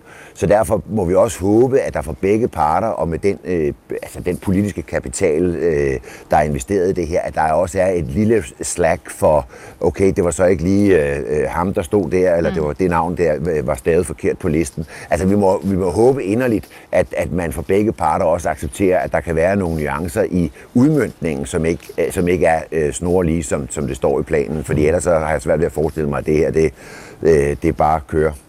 Ja, der er mange moving parts, som du sagde, Jens Serup. Altså ting, mennesker, der bevæger sig, tusind ting, der kan gå galt og sådan noget. Hvis det var en aftale, du havde lavet, der skulle, der skulle, den skal ligesom træde i kraft i dag, vil du have lidt ondt i maven så? Altså jeg vil sige, at øh, dem, som har, har, har hænderne på kogepladen i den her sag, vil altid sidde og, have, og, og have total sommerfugl. Altså det er jo kulminationen på noget, som har taget rigtig lang tid, og, øh, og der er man jo kæmpe nervøs, fordi at alle parter er nervøse. Altså vi skal også lige regne med de her masse folk, som skal flytte de her gisler fysisk og mødes med nogle andre. De, er, de har jo betydelige risici på sig selv øh, i forhold til at blive identificeret. Og det er jo også derfor, at, at en del af aftalen har været en, øh, en komplet no-fly zone over hele Gaza, øh, både med droner og fastvingede fly og alt muligt andet. Og det er jo fordi øh, Hamas ved udmærket godt, at der er en kæmpe risiko ved det her. Og, og på modpartens side, altså hos israelerne, der, øh, der, der er der jo også betydelig risiko, og der kan også være altså, den fristelse, at man lige pludselig ser en mulighed, fordi man får identificeret nogen, øh, og der skal jo bare affyres et skud et mm. eller andet sted, og så falder hele, hele altså risikerer man jo hele, hele våbenhvilen falder fra hinanden. Ja, der er mange ting på spil, fortalte Jens Serup, gisselforhandler og partner i Guardian Security Risk Management og DR's sikkerhedsrådgiver. Ja, vi ved meget lidt om øh, forholdene for de øh, estimerede 240 gisler, der lige nu øh, sidder fanget hos Hamas, om de sidder sammen eller mindre grupper, eller om de er spredt rundt i hele Gazastriben. Det er jo kun som nævnt, 13 gisler, der ser ud til at øh, blive løsladt i dag. Resten må vente. Ja, og lige præcis det der med at sidde og se sine medfanger blive løsladt, mens man selv venter tilbage, det har Daniel Ryge, der er fotograf og forfatter, oplevet. Han sad jo altså som gissel hos Islamisk Stat i 13 måneder tilbage i 2013 og 14. Ja, men jeg kan, jeg kan tydeligt huske øh, den første, øh, der fik lov til at, at, at komme hjem. Øh, det var en spansk øh, journalist, der hed Markus. Og da han forlod døren, der var vi alle sammen euforisk. Øh, vi var simpelthen så glade, fordi vi vidste, at nu var der et konkret bevis på, at der var et hul ud af det her mareridt, vi sad i. Og det vil uanset hvad gavne os alle sammen. Selvom man godt gad at være ham, der skulle hjem til sin familie, så betød symbolet mere. Det, der blev svært, kan jeg huske, det var 14 dage senere, da to af hans landsmænd, to andre spanske journalister, også øh, blev løsladt. Og der kunne jeg mærke, der begyndte det at, at, at gå ondt i maven. Øhm, og jeg nåede at se, tror jeg, 12 af mine medfanger blive løsladt, mens jeg stadigvæk sad tilbage. Mm. Og det var, øh, det var et, øh, og det var svært. Det var rigtig, rigtig svært øh, at erkende, at man ikke var en af de heldige, men at måske sad tilbage med nogle af dem, der var mindst heldige. Mm. Øhm, og det, der tror jeg, at, at, at mine følelser lige pludselig, og mine tanker lige pludselig begyndte at løbe løbsk med mig. Hvordan gjorde de det, løb løbsk? Du, du tænkte måske så, hvor, hvor, hvorfor er det ikke min tur nu, og bliver det, bliver det, det måske aldrig det? Jamen, det er i hvert fald nogle af de ting, jeg, øh, der går igennem min krop af følelser, når jeg kommer til at tænke på, på de her historier, der jeg nu øh, hører fra, øh, fra Gaza om, om den her øh, øh gisseludveksling. Og det, det her med, at, at hvad sidder de hver især og tænker, det er jo selvfølgelig fedt at være de første, der skal afsted, men, men på den ene side, så, så får man jo en følelse af optimisme og håb, men den bliver kort efter erstattet af en pessimisme og en manglende følelse af håb og en tanke om, gud, jeg kommer aldrig ud. Nu ender jeg på en eller anden bakketop med en kniv for stroben. Øh, altså man går fra best case til worst case, mm. og rutsjeturen imellem de to punkter kan være meget, meget voldsom. Jeg tror, de fleste hjemme i Danmark kender følelsen af at gå rundt sådan lidt i uvidshed, og det kan være ret ubehageligt. Øh, og når det så handler om ens liv og ens families ved og vel, øh, så er det helt ude i ekstremerne. Og hvordan, øh, Daniel, arbejder man overhovedet med at bevare det håb? Altså, hvad gjorde du selv? Jamen, jeg prøvede at distrahere mine tanker. Altså, jo mindre jeg tænkte på det store billede, jo bedre. Øh, og det var svært.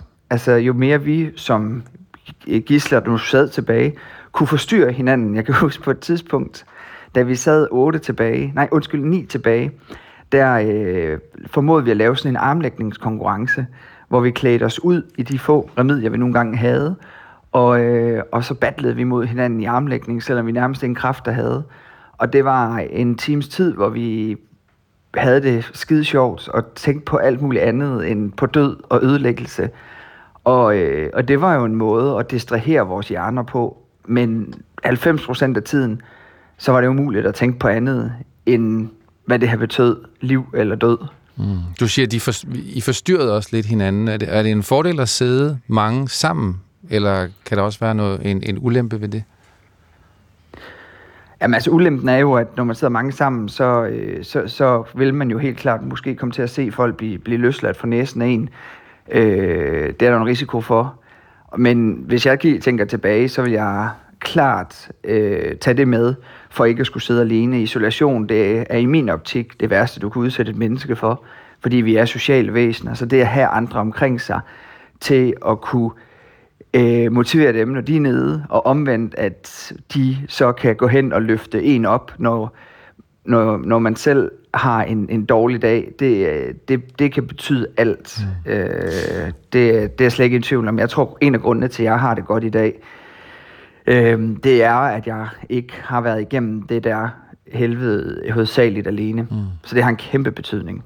Og det ved vi jo faktisk meget lidt om øh, i dag, hvordan gisterne bliver holdt, om de sidder sammen i små grupper eller større grupper, eller om der er nogen, der sidder alene. Men en dag, Daniel Røge, der øh, var det din tur til at komme hjem. Der blev du valgt. Hvordan var det at blive valgt? Jamen, det var en, det var en magisk følelse lige i øjeblikket. Altså, øh, fordi at selvom at jeg havde et øjeblik, hvor jeg tænkte, nu, nu er det min tur, så kunne jeg heller ikke lade være med at tænke på, at der var jo også en risiko for, at det hele kunne gå galt. Øhm, og, øh, og den sad i baghovedet på mig. Jeg tror, jeg var blevet ekstremt kynisk. I 13 måneder har jeg jo oplevet, at, at alt var gået den modsatte vej ind til min fordel.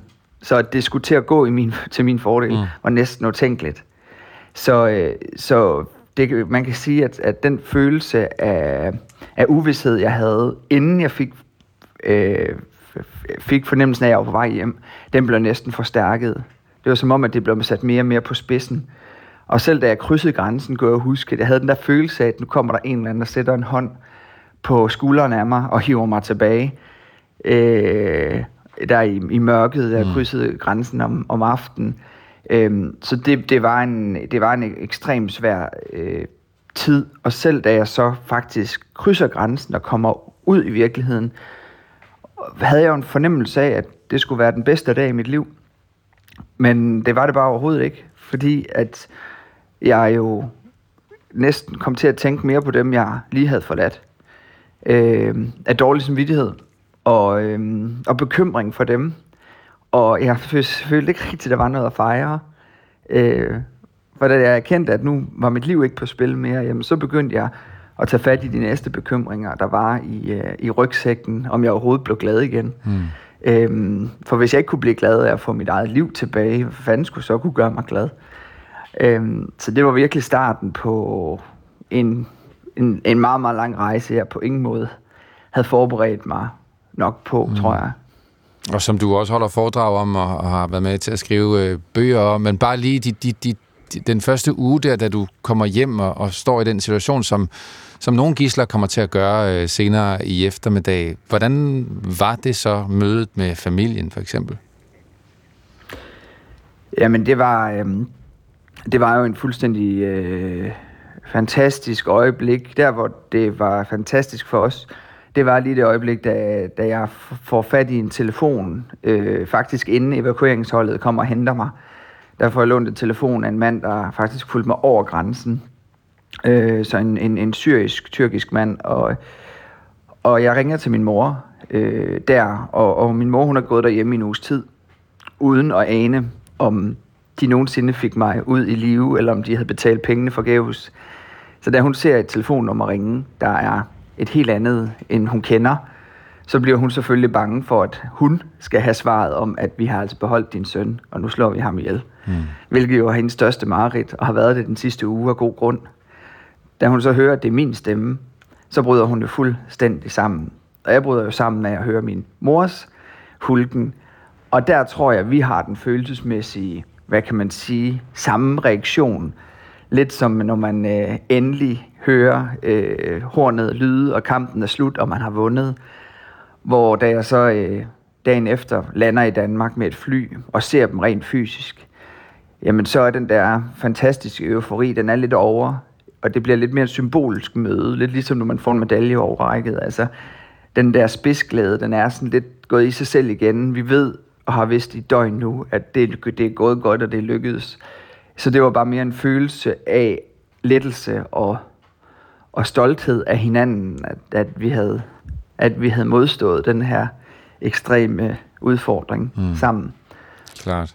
Så Daniel Rydt, til sidst, øh, hvis du skulle give omverdenen, familierne til de her 13 gisler, der ventes at komme ud i dag, et ja, råd om, hvordan de håndterer situationen, hvad vil du så sige? Uh, tal sammen, tror jeg. Fortæl og lyt. Mm. Så lød rådet fra Daniel Ryge. Mm-hmm. Så kort kan det siges, ja. faktisk. Lyt til hinanden. Daniel Ryge, der altså øh, sad som gissel hos Islamisk Stat i 13 måneder tilbage i 13 og 14. Det har været en, øh, en, kan man sige, det har været en historisk morgen, i hvert fald yeah. i perspektivet på Gaza og øh, Hamas-konflikten. Vi har jo fulgt natur, øh, situationen løbende, og det kommer vi også til at gøre hele resten af dagen, altså om, om våbenhvilen holder, og selvfølgelig også øh, situationen for gislerne. Vi gør det i dagens radioaviser, og vi gør det også i eftermiddag i PIT Orientering. Når vi sender kl. 16, så ved vi jo meget mere om, øh, hvordan det er gået med de første gisler, som øh, er blevet frigivet, mm. fordi det skal de jo fra kl. 15. Ja. Men ellers er, øh, ja, det, det er den ene store historie. Den anden er jo så, at der nu er våbenhvile i øh, Gaza, og øh, lige nu begynder de første billeder at komme fra Khan Yunis, en by i det sydlige Gaza, hvor folk øh, strømmer ud på gaden. Ja. Nu er de jo ikke bange for at få en uh, raket i hovedet, men nu begynder de at tro på, at det også var rigtigt.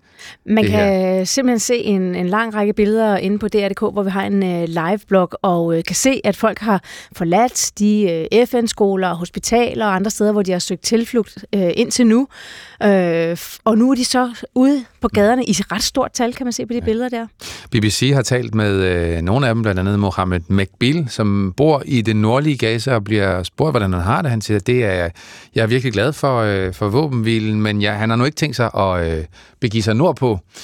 Vi talte lige tidligere på morgen mm. med Sten Nørskov, deres udlandsjournalist, som siger, at det er jo det store spørgsmål. Altså, vil det israelske militær kunne dæmme op for de Gaza-indbyggere, som måske vil bruge de her fire dage til at tage nordpå i ja. deres forladte hjem for at se, hvordan det ser ud, og ja, hvordan både, familien hvordan har det. hjem ser ud, og om de få, på, eller de få, der trods alt er tilbage i nord, altså hvordan, hvordan de har det. Men øh, vi har jo også hørt, at det israelske militær IDF siger, at øh, man skal altså blive i mm. syd, man skal ikke bevæge sig nordpå. Nej, og det har de, de to øh, øjenvidner, som øh, BBC har talt med her til morgen, øh, siger begge to, at det har de heller ikke tænkt sig. Men de ønsker sig begge to brændende en permanent fred. Og det er jo altså samtidig med, at ja, folk strømmer ud, lastbilerne sætter sig i bevægelse, der er holdt kilometer lange køer mm. af lastbiler med nødhjælp ved grænsen til Gaza. De sætter sig nu i bevægelse, de første lastbiler er på vej ind. Det kan man simpelthen også se af videoklip fra Rafah, grænseovergangen, som, øh, som ligger øh, nede ved, ved Ægypten, hvor man kan se, der er lastbiler, der begynder at bevæge sig. Ja. En historisk dag for øh, Gaza og Israel fredag den 24. november. Klokken er 5 minutter i 9, og vi har en lille smule tilbage af p Morgen.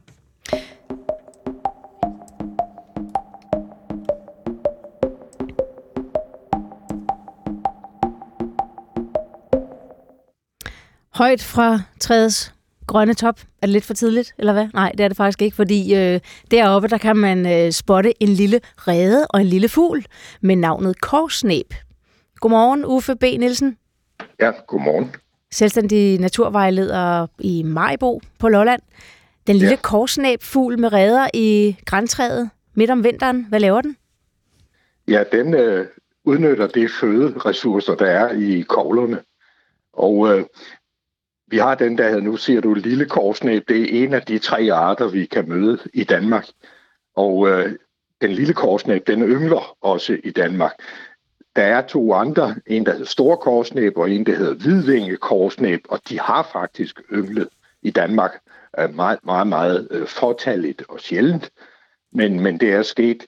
Men vi får dem ned her nu om vinteren fra Skandinavien, og måske helt fra Rusland for nogle af dem øh, vedkommende.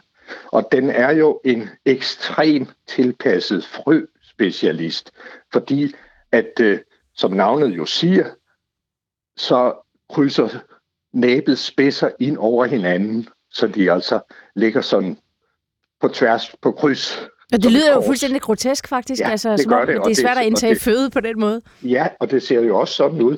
Og de er jo, hvad skal man sige, hvis alle 030 forsvandt, så var de også på den, så, så ville de ud, uddøde uden tvivl.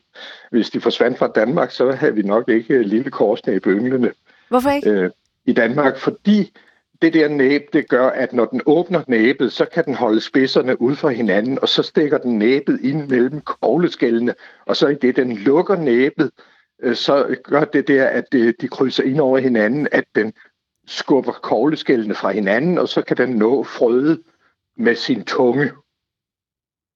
Og øh, det er også et, et godt eksempel på, altså hvordan øh, nogle fuglearter har tilpasset sig øh, deres fødeemne, fordi det er sådan, at lille øh, korsnæb, som vi jo har ynglende her også, den er, er specialiseret på grænkogler, mens den store øh, korsnæb, den kan tage fyreknogler, som er meget øh, hårde at åbne. Så derfor har den store korsnæb, den har et meget kraftigere næb end den lille. Mm. Og så er der endelig den sjældneste, vi kan møde i Danmark, den der hedder hvidvinge korsnæb.